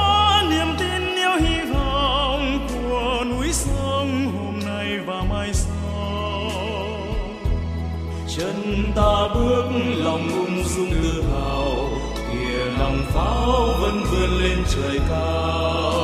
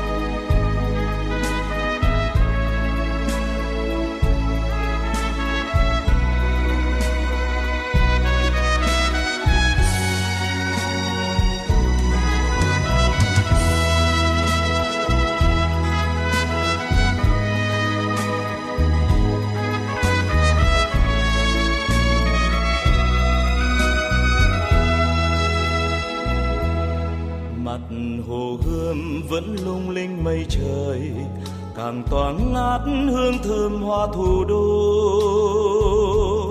Đường lồng gió thanh thang năm cửa ô, nghe tiếng cười không quên niềm thương đau. Hà nội đó niềm tin yêu hy vọng của núi sông hôm nay và mai sau. Chân ta bước lòng ung dung tự hào, kìa nòng pháo vẫn vươn lên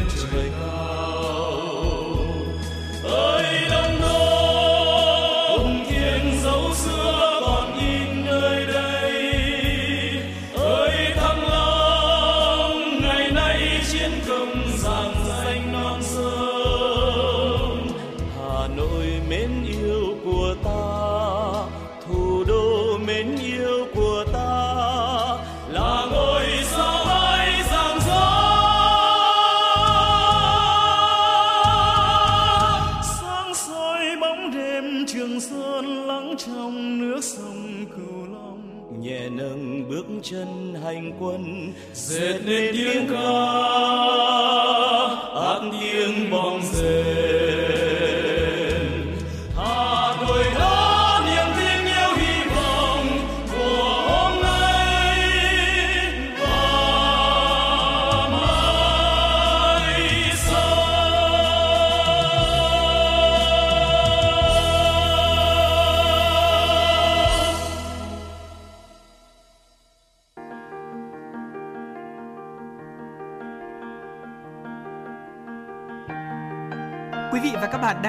kênh FM 96 MHz của đài phát thanh truyền hình Hà Nội. Hãy giữ sóng và tương tác với chúng tôi theo số điện thoại 024 3773 6688. FM 96 đồng hành trên mọi nẻo đường.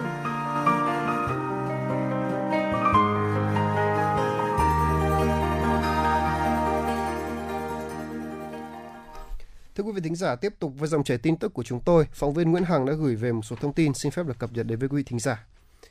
Thưa quý vị, hôm qua, Ủy ban nhân dân thành phố và Liên đoàn Lao động thành phố Hà Nội đã phối hợp tổ chức lễ phát động tháng công nhân, tháng hành động về an toàn vệ sinh lao động trong thành phố Hà Nội năm 2022. Lễ phát động được tổ chức tại nhà điều hành khu công nghiệp Thăng Long với phương châm hướng trọn vẹn về cơ sở và công nhân lao động, quan tâm chăm lo mọi mặt và tôn vinh lực lượng công nhân. Trong tháng công nhân, các cấp công đoàn thành phố đã tổ chức nhiều hoạt động thiết thực nhằm chăm lo bảo vệ quyền lợi của công nhân, viên chức lao động, xây dựng quan hệ lao động hài hòa, ổn định, tiến bộ trong sản xuất doanh nghiệp. Đẩy mạnh hoạt động phát huy sáng kiến, cải tiến kỹ thuật, tăng năng suất lao động, đảm bảo an toàn vệ sinh lao động. Diễn ra hội nghị gặp gỡ đối thoại giữa Chủ tịch Ủy ban nhân dân thành phố với công nhân lao động, tuyên dương 100 công nhân giỏi thủ đô có công chức, viên chức lao động, tổ chức khám, tư vấn sức khỏe, truyền thông kiến thức chăm sóc sức khỏe, sinh sản cho công nhân lao động trong khu công nghiệp, khu chế xuất, đồng thời tổ chức tư vấn pháp luật cho công nhân lao động, thăm, tặng quà cho đoàn viên, người lao động khó khăn bị ảnh hưởng bởi lao động, bệnh nghề nghiệp và tọa đàm, giải quyết những khó khăn vướng mắc về thực hiện chế độ bảo hiểm tai nạn lao động, bệnh nghề nghiệp đối với người lao động. Thưa quý vị, Bảo hiểm xã hội Việt Nam vừa tổ chức họp định kỳ cung cấp thông tin quý 1 năm 2022. Trong đó có thông tin về số liệu giải quyết chế độ ốm đau cho người tham gia bảo hiểm xã hội mắc COVID-19 trong tháng 4 năm 2022. Cụ thể, trong tháng 4 năm 2022, ngành bảo hiểm xã hội Việt Nam đã giải quyết cho 805.706 lượt người hưởng chế độ ốm đau do bị mắc COVID-19, chiếm 92% tổng số lượt người được giải quyết hưởng chế độ ốm đau, với số tiền là hơn 957 tỷ đồng số lượt người được giải quyết hưởng chế độ ốm đau trong tháng 4 năm 2022 tăng 200%, số tiền chi trả tăng gần 450% so với cùng kỳ của năm 2021. Mức hưởng bình quân một người bị ốm đau do mắc COVID-19 là khoảng 1,2 triệu đồng. Thời gian hưởng bình quân là 7 ngày. Lũy kế 4 tháng đầu năm 2022, toàn ngành đã giải quyết hưởng chế độ ốm đau cho hơn 1 triệu 450 nghìn lượt người do mắc COVID-19 với số tiền trên 1.900 tỷ đồng. Vì tháng 2 và tháng 3 của năm 2022 là đỉnh dịch COVID-19 trên toàn quốc với số người mắc COVID-19 cao kỷ lục, nên số lượng người được giải quyết hưởng chế độ ốm đau do COVID-19 tháng 4 tăng vọt, cao hơn cả số lượng người được giải quyết trong quý 1. Thưa quý vị, ngày 29 tháng 4, Ủy ban Nhân dân phường Hàng Chống, quận Hoàn Kiếm, Hà Nội đã tổ chức chương trình hạn chế rác thải nhựa vì một môi trường xanh, sạch, sáng. Chương trình đã giúp nâng cao nhận thức về bảo vệ môi trường, giáo dục ý thức bảo vệ môi trường xanh, sạch, đẹp, giúp người dân nâng cao ý thức bảo vệ môi trường, sống qua những hành động qua những hành động nhỏ, thiết thực và cụ thể như giảm sử dụng rác thải nhựa khó phân hủy trong sinh hoạt hàng ngày, tăng cường sử dụng các sản phẩm sinh học. Nhiều cơ sở kinh doanh dịch vụ giải khát ăn uống trên địa bàn đã chủ động cam kết và thay đổi các sản phẩm sử nhựa sử dụng một lần bằng các sản phẩm thân thiện hơn với môi trường như cốc giấy, hộp cơm làm từ bã mía, túi ni lông làm từ tinh bột, à, ống hút giấy, ống hút inox, ống hút lúa mạch và theo lãnh đạo quận Hoàn Kiếm, đơn vị đầu tiên trên địa bàn thành phố Hà Nội thực hiện chương trình phân loại rác tại nguồn. Ủy ban nhân dân quận đã xây dựng phương án 121 về quản lý, phân loại, thu gom rác thải tại nguồn trên địa bàn quận. Nhằm tiếp tục góp phần quảng bá các sản phẩm chất lượng cao ô cốp, sản phẩm làng nghề truyền thống, đem lại nhiều lợi ích cho cộng đồng và người tiêu dùng. Một làng đặc sản đã được đặt tại trung tâm thương mại Vincom Megamo Smart City, khẳng định hướng phát triển của các nữ doanh nghiệp thủ đô. Đây là lần đầu tiên các doanh nghiệp nữ tham gia trưng bày gian hàng làng đặc sản tại một trung tâm thương mại quy mô lớn và hiện đại của thủ đô. Không thể phủ nhận vai trò của Trung tâm hỗ trợ phát triển nữ Hà Nội trong việc kết nối và hỗ trợ các doanh nghiệp nữ. Việc khuyến khích các nữ chủ doanh nghiệp ứng dụng công nghệ số vào sản xuất kinh doanh, giới thiệu sản phẩm của mình bằng hình thức trực tiếp hoặc trực tuyến đến người tiêu dùng nhằm xây dựng sản phẩm có thương hiệu đã giúp các doanh nghiệp nữ tự tin, tự chủ trong quản lý và mở rộng kinh doanh, khẳng định thương hiệu vị thế trên thị trường, đồng thời đóng góp chung vào sự phát triển kinh tế xã hội của thủ đô. Thưa quý vị là với mục tiêu nâng cao các kỹ năng nghề nghiệp cho thanh thiếu niên khuyết tật, hỗ trợ họ tìm được công việc phù hợp và thay đổi nhận thức cộng đồng để mở thêm cơ hội hòa nhập cho đối tượng này, nhiều dự án xã hội quốc tế đã được triển khai tại Việt Nam.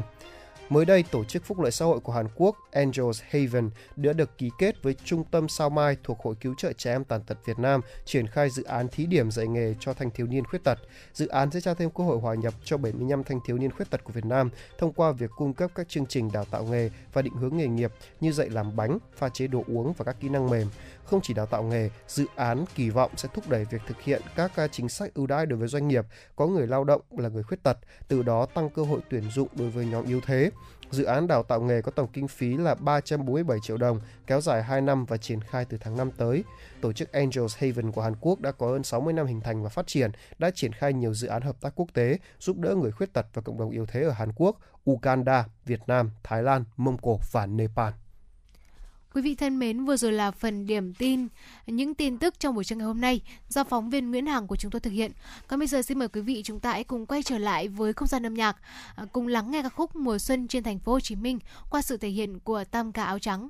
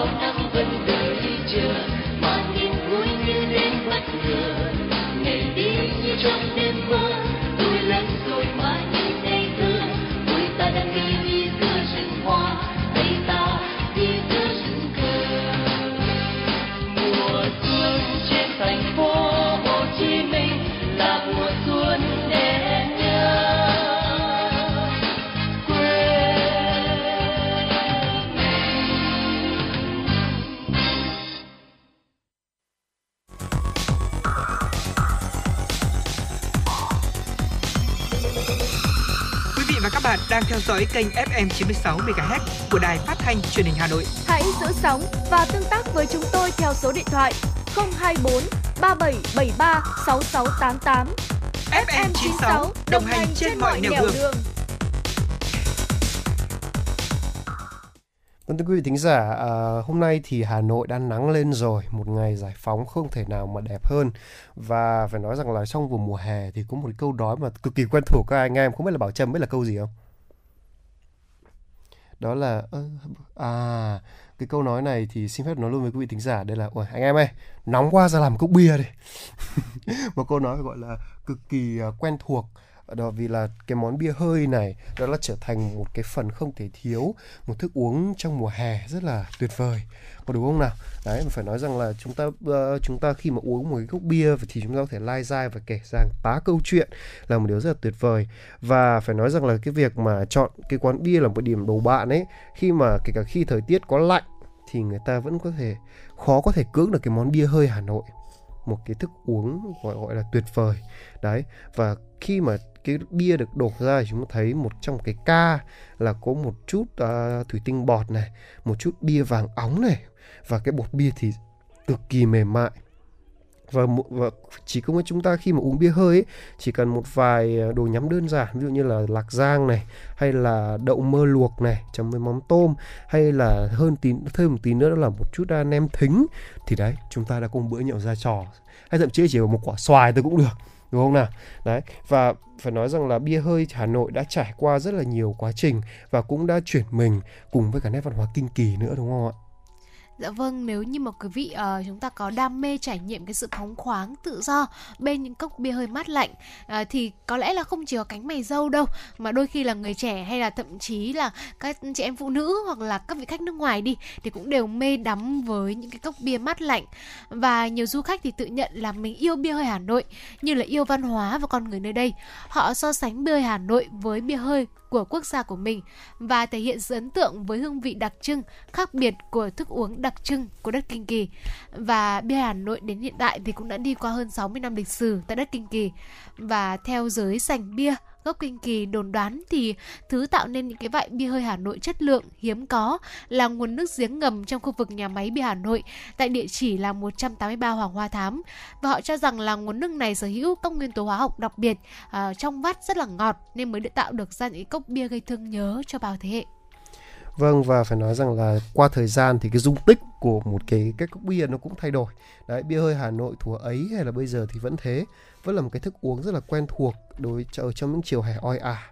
Vẫn là công thức ủ bia và lên men bí truyền phải hàng trăm năm rồi. Thế mà vẫn vẫn được tạo ra bởi một cái tâm của một doanh nghiệp Việt mà muốn giữ gìn cái nét văn hóa ẩm thực này của đất Kinh Kỳ. Nếu như mà cố tìm kiếm các điểm khác biệt giữa bia hơi xưa và nay ấy thì chắc là chỉ có dung tích thôi đúng không nào? Bên cạnh cái dạng két là khoảng 50 lít hay là 30 lít truyền thống tại các nhà hàng thì bia hơi Hà Nội đã có đa dạng các dung tích để đáp ứng những nhu, cầu khác nhau của người dùng. Đấy loại két thì à, là 2 lít là phù hợp cho những buổi tiệc tại gia à, công ty này gia đình này à, và các loại một lít thì dễ dàng vận chuyển và để lựa chọn tối ưu dành cho các buổi sum họp tại nhà những dịp gọi là đi du lịch. Đấy và bia hơi Hà Nội thì có phiên bản lon là 5 50 lít là 50 ml là tiện hơn, à 500 ml là tiện hơn, phù hợp với các cuộc vui tại nhà hay là một mình. Đấy và rất là linh hoạt để chúng ta có thể lựa chọn. Và để đáp ứng đa dạng nhu cầu của người tiêu dùng thì uh, loại bia hơi lon 50 lít là sở hữu hai phiên bản loại thùng 24 lon loại thùng 12 lon. Và nếu như phiên bản thùng 24 lon uh, 500 ml ý, thì mang đến một không khí rất là rộn ràng cho những buổi gặp mặt đông vui. Thì thùng 12 lon thì để gợi ý cho những cái bữa tiệc nhẹ nhàng và thân mật. Và người ta nói rồi uống bia thì phải ướp lạnh. Kể cả mùa đông nha vì là bia mà không lạnh thì dường như nó thiếu đi một cái hương vị gì đấy. Bật nắp lên là phải uống liền, hoặc là rót ra cốc để nhấm nháp từ từ. Đó là một cái thú vui ẩm thực đặc trưng của đất Hà Thành mà kết tinh trọn vẹn trong lon bia 50 ml là nhỏ gọn. Có thể nói là dù với dung tích nào thì các sản phẩm bia hơi Hà Nội thì đều giữ chọn cái hương vị nguyên bản, cái thứ cái chinh phục đã biết bao nhiêu thế hệ người dân thủ đô. Và bia hơi Hà Nội thì thời nào cũng vậy, luôn mang đến những cái kỷ niệm cho cả những ai đang sống trên mảnh đất này, hay là với những người con xa xứ, à, hay là với cả những du khách thập phương đến với thủ đô nghìn năm văn hiến. Người ta tìm đến cốc bia hơi mát lạnh, phần là vì chất lượng, vị đặc trưng chỉ bia hơi mới có, phần vì cái sự tò mò, cái cảm giác phóng khoáng tự do khi mà được uống từng ngụm bia. Nhiều người thì lại muốn trải nghiệm cái sự ồn ào náo nhiệt khi mà được ngồi giữa quán xá tiếng nhân viên gọi khách này, tiếng cốc va vào nhau này, tiếng còi xe ồn ào bên ngoài vọng vào. Và tất cả những âm thanh đó đã tạo nên một không khí rất Hà Nội, khiến ai cũng thấy lưu luyến mà chẳng muốn xa rời. Vâng và bây giờ là hè cũng gần đến rồi. Chúng ta đến lúc mà tụ tập những người bạn và uống những cốc bia hơi thôi. Nhưng, nhưng mà uống bia mà nhiều cũng ảnh hưởng rất là lớn đến sức khỏe của chúng ta đó Cho nên là hãy à, cân bằng một chút. Ờ, bia hơi giờ chỉ uống để giải khát thôi nha thưa quý vị. Đó, và vừa rồi là một số những chia sẻ của Tuấn Kỳ và Bảo Trâm về cái món bia hơi này. Đấy, hy vọng là quý vị thính giả cũng có một cái vài gợi ý cho một cái buổi trưa và một cái ngày nghỉ lễ như thế này để tụ hợp bạn bè lại làm vài cốc bia hơi, rồi là lai dai kể những câu chuyện về đời sống, đúng không nào? Và ngay bây giờ thì trước khi đến với những phần thông tin tiếp theo, xin mời quý vị thính giả cùng thưởng thức một giai đoạn âm nhạc.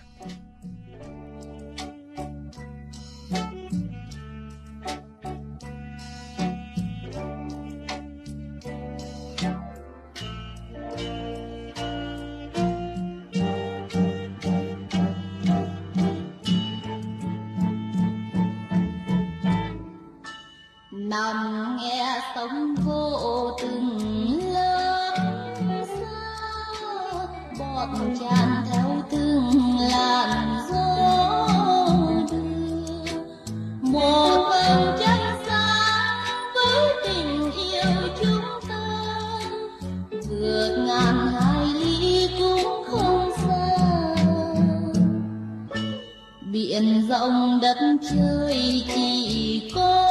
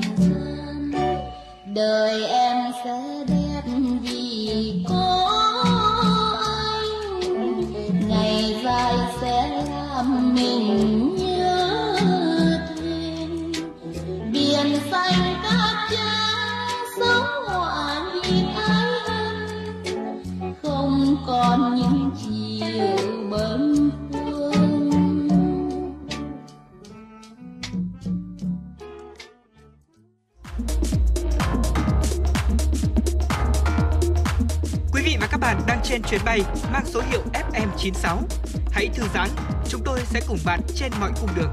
Hãy giữ sóng và tương tác với chúng tôi theo số điện thoại 024 3773 6688.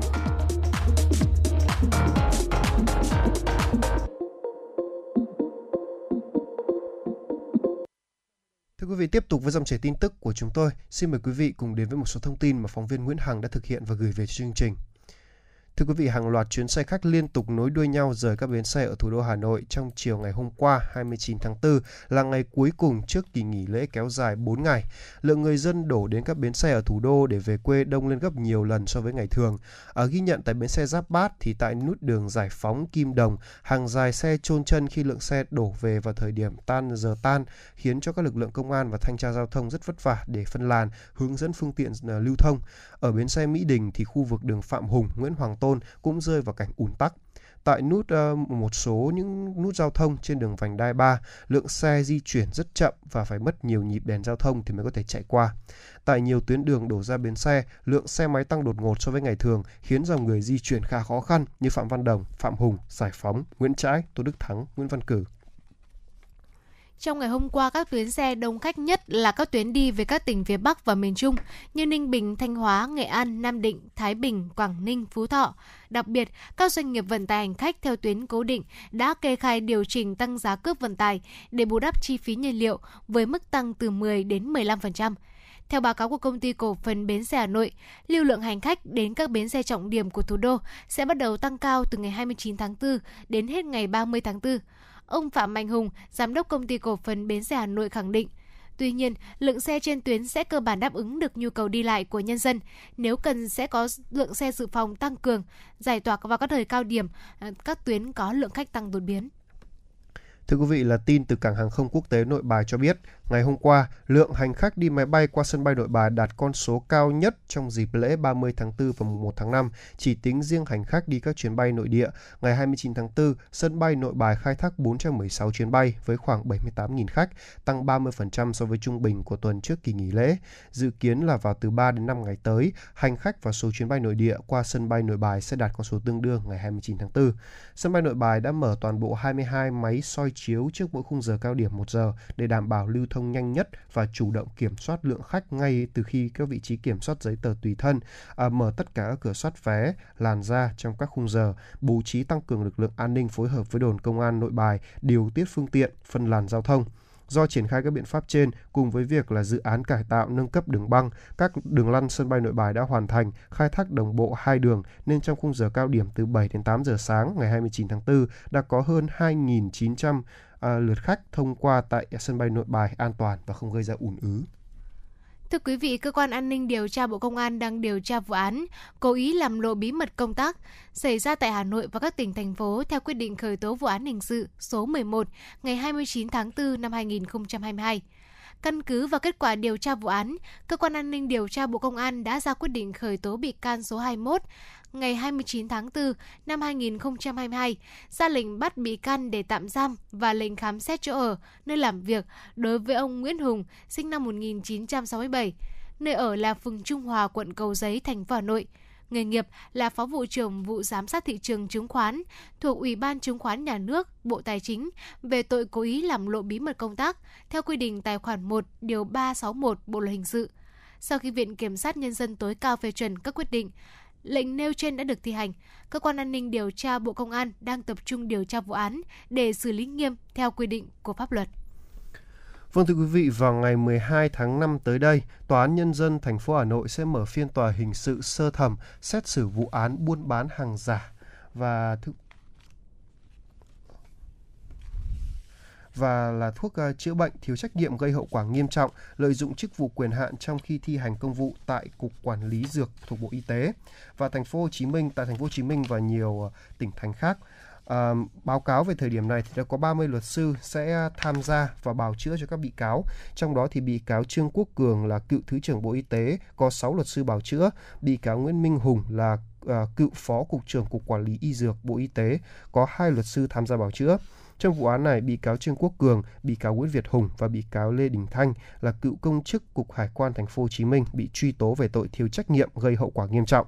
Bị cáo Phạm Hồng Châu, cựu ờ, trưởng phòng đăng ký thuốc Cục Quản lý Dược Bộ Y tế, bị cáo Nguyễn Thị Thu Thủy, cựu phó trưởng phòng quản lý giá thuốc Cục Quản lý Dược Bộ Y tế bị truy tố về tội lợi dụng chức vụ quyền hạn trong thi hành công vụ. 9 bị cáo còn lại, trong đó là có bị cáo Nguyễn Minh Hùng, cựu chủ tịch hội đồng quản trị kiêm tổng giám đốc công ty VN Pharma bị truy tố về tội buôn bán hàng giả là thuốc chữa bệnh liên quan đến vụ việc uh, mua bán nhãn mác Health 2000 Canada. Trong vụ án này, uh, Nguyễn Lê Nguyễn Lê Xuân Khang là người trực tiếp thỏa thuận mua bán 6 thuốc giả. Hiện bị can đa Khang, đã, Khang đang bỏ trốn do hết thời hạn nên là cơ quan điều tra đã tạm đình chỉ điều tra vụ án đối với bị can. Khi nào bắt được sẽ tiếp tục làm rõ cùng với các cá nhân để xử án theo quy định của pháp luật. Thưa quý vị, ca sĩ Sơn Tùng MTP bị mời lên làm việc vì liên quan đến MV có cảnh tự tử. Chiều ngày hôm qua 29 tháng 4, Thanh tra Sở Thông tin và Truyền thông Thành phố Hồ Chí Minh đã có thư mời ông Nguyễn Thanh Tùng, nghệ danh là Sơn Tùng mtb ngụ tại quận 7, Thành phố Hồ Chí Minh đến làm việc và cung cấp thông tin liên quan đến MV ca nhạc mới đây. Theo Thanh tra Sở Thông tin và Truyền thông Thành phố Hồ Chí Minh, MV ca nhạc trên được phát trên kênh YouTube www.youtube.com gạch c gạch chéo Sơn Tùng MTP phẩy trang thông tin điện tử của mtpentertainment.com và tài khoản mạng xã hội facebook.com gạch chéo mtp.pan. À, và đây là MV của Sơn Tùng MTP vừa ra mắt nhưng đã gây bức xúc trong dư luận bởi tinh thần tiêu cực, bạo lực, ảnh hưởng không tốt đến giới trẻ. Vì vậy, Thanh tra Sở Thông tin và Truyền thông đã thống nhất và phối hợp với Sở Văn hóa Thể thao Thành phố Hồ Chí Minh đề nghị nghệ sĩ này tới làm việc và cung cấp thông tin xoay quanh MV gây tranh cãi này. Cùng ngày thì Cục Nghệ thuật biểu diễn Bộ Văn hóa Thể thao và Du lịch cũng đã có văn bản gửi thanh tra Bộ Văn hóa Thể thao và Du lịch, Cục Phát thanh Truyền hình và Thông tin điện tử thuộc Bộ Thông tin và Truyền thông về việc xử lý tổ chức cá nhân lưu hành bản ghi âm ghi hình trên môi trường mạng. Vâng thưa quý vị, vừa rồi là một số thông tin chúng tôi muốn cập nhật và gửi đến cho quý vị. Và ngay bây giờ thì chúng ta sẽ cùng đến với một à, phần à, chia sẻ cùng với FM96. À, phải nói rằng là thớt là một trong những dụng cụ mà gia đình nào dùng cũng rất là nhiều đúng không nào? Đấy và việc ngộ độc thực phẩm thì không chỉ có liên quan đến cái việc uh, gọi là các uh, thực phẩm bẩn đâu mà còn liên quan đến cả một số những công cụ chế biến thức ăn. Đấy dù là thớt gỗ hay là thớt kính hay là thớt nhựa nhưng mà nếu không biết vệ sinh ấy thì có thể là nơi tồn tại vi khuẩn và gây ra ngộ độc thực phẩm đấy mỗi gia đình thì nên sử dụng một cái loại thớt thái đồ riêng. Đấy thớt đồ sống riêng và thớt thái đồ chín riêng. Đấy, trong trường hợp không có điều kiện dùng hai loại thớt thì chúng ta có thể sử dụng một chiếc thớt nhưng phải vệ sinh rất sạch sẽ sau khi sử dụng và sau đây thì chúng tôi cũng sẽ gửi đến quý vị uh, những cái bước làm sao để mình có thể là mình uh, vệ sinh sạch cho cái thớt mình dùng trong cái gian bếp nhà mình. Uh, đầu tiên với bước 1 là khi mà chúng ta rửa thớt thì nên rửa với nước nóng và xà phòng. Nếu như mà sử dụng một cái chiếc thớt cho cả thịt sống và thịt chín vào thì quý vị chúng ta nên rửa sạch hoàn toàn và khử trùng thớt sau mỗi lần mình sử dụng. Tuy nhiên thì quý vị cũng nên nhớ rằng là sử dụng riêng thớt cho các mục đích khác nhau thì sẽ giúp hạn chế tối đa cái tình trạng ngộ độc thực phẩm do những cái vi khuẩn ở trên thớt mà mình chưa làm sạch được. À, nếu như mà sau khi mà mình thái đồ sống rồi mà lại dùng thớt gỗ thái đồ chín thì nên rửa thớt giữa mỗi lần sử dụng là cái cách tốt nhất để làm giảm vi khuẩn trên bề mặt thớt và tránh lây nhiễm chéo vi khuẩn. Dù là thớt gỗ, thớt kính hay là thớt nhựa thì ờ, chúng ta cũng nên lưu ý là rửa sạch sau mỗi lần sử dụng. Đầu tiên là hãy làm sạch bề mặt thớt với nước nóng và xà phòng để loại bỏ những cái vụ thức ăn và vi khuẩn. Sau đó là mình xả sạch lại với nước để có thể loại bỏ cái cặn xà phòng. Vâng, và bước thứ hai là hãy phơi thớt khô trong không khí nha thưa quý vị. ở vì là sau khi rửa thì chúng ta dùng khăn sạch lau khô bề mặt thớt rồi là dựng ngược lên hoặc treo thớt trong không khí để ờ, thớt được khô tự nhiên. Đấy, và hãy nhớ là lau sạch thì phải lau cho kỹ nha. Đấy, và nếu như mà khăn không được sạch thì sẽ tiềm ẩn nguy cơ lây nhiễm các vi khuẩn trên bề mặt thớt đó. À, nếu như mà chúng ta phơi thớt ở trên bề mặt phẳng thì với thớt gỗ thì uh, có thể là làm cong đi mất một mặt thớt nên là chúng ta nên để thớt khô hoàn toàn trước khi chuyển sang cái bước khử khuẩn tiếp theo ạ. Vậy thì chúng ta sẽ khử trùng cái thớt này như thế nào?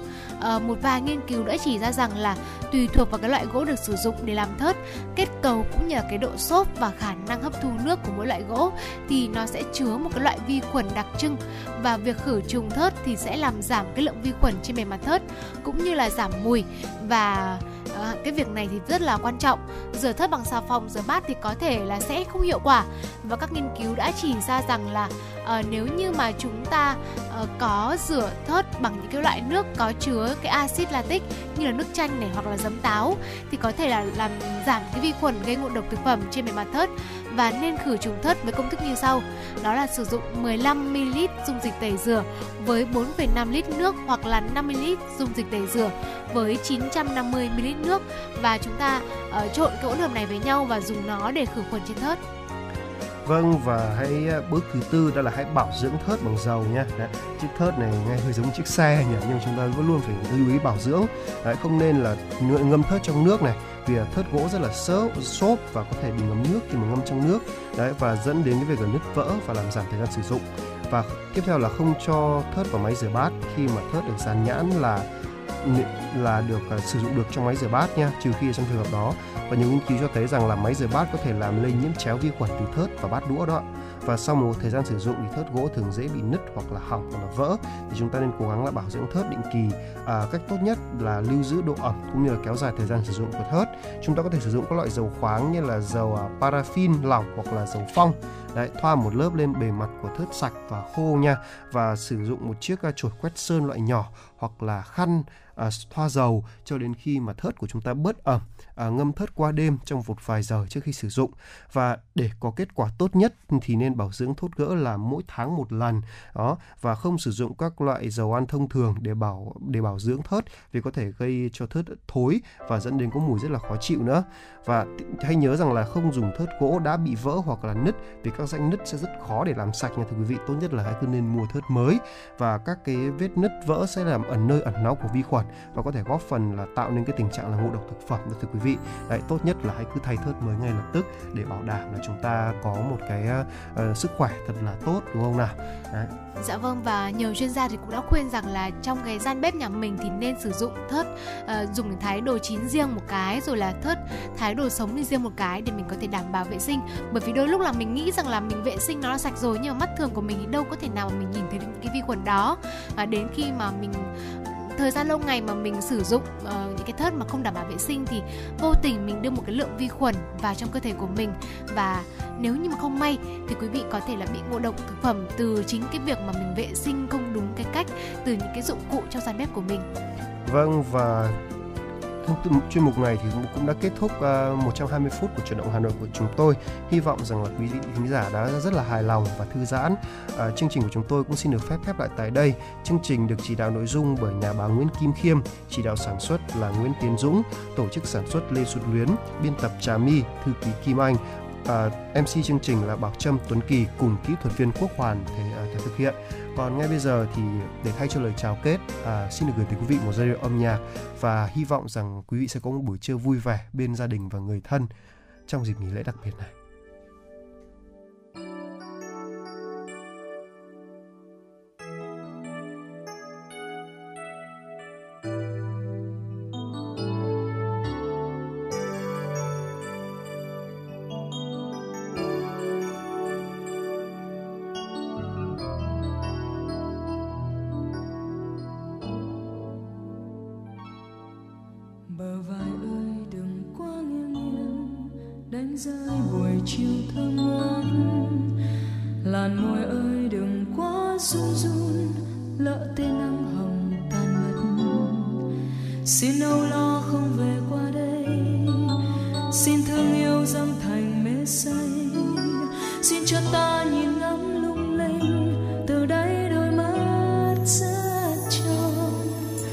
bàn tay em là cánh sen thơm ướp trong vùng đêm mái tóc.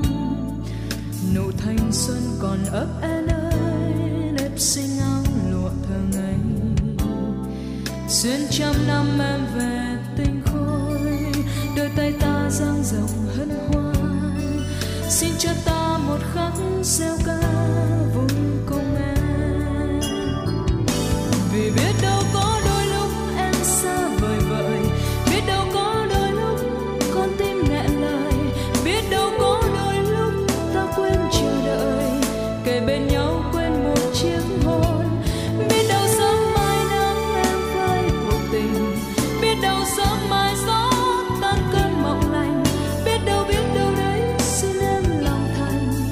sin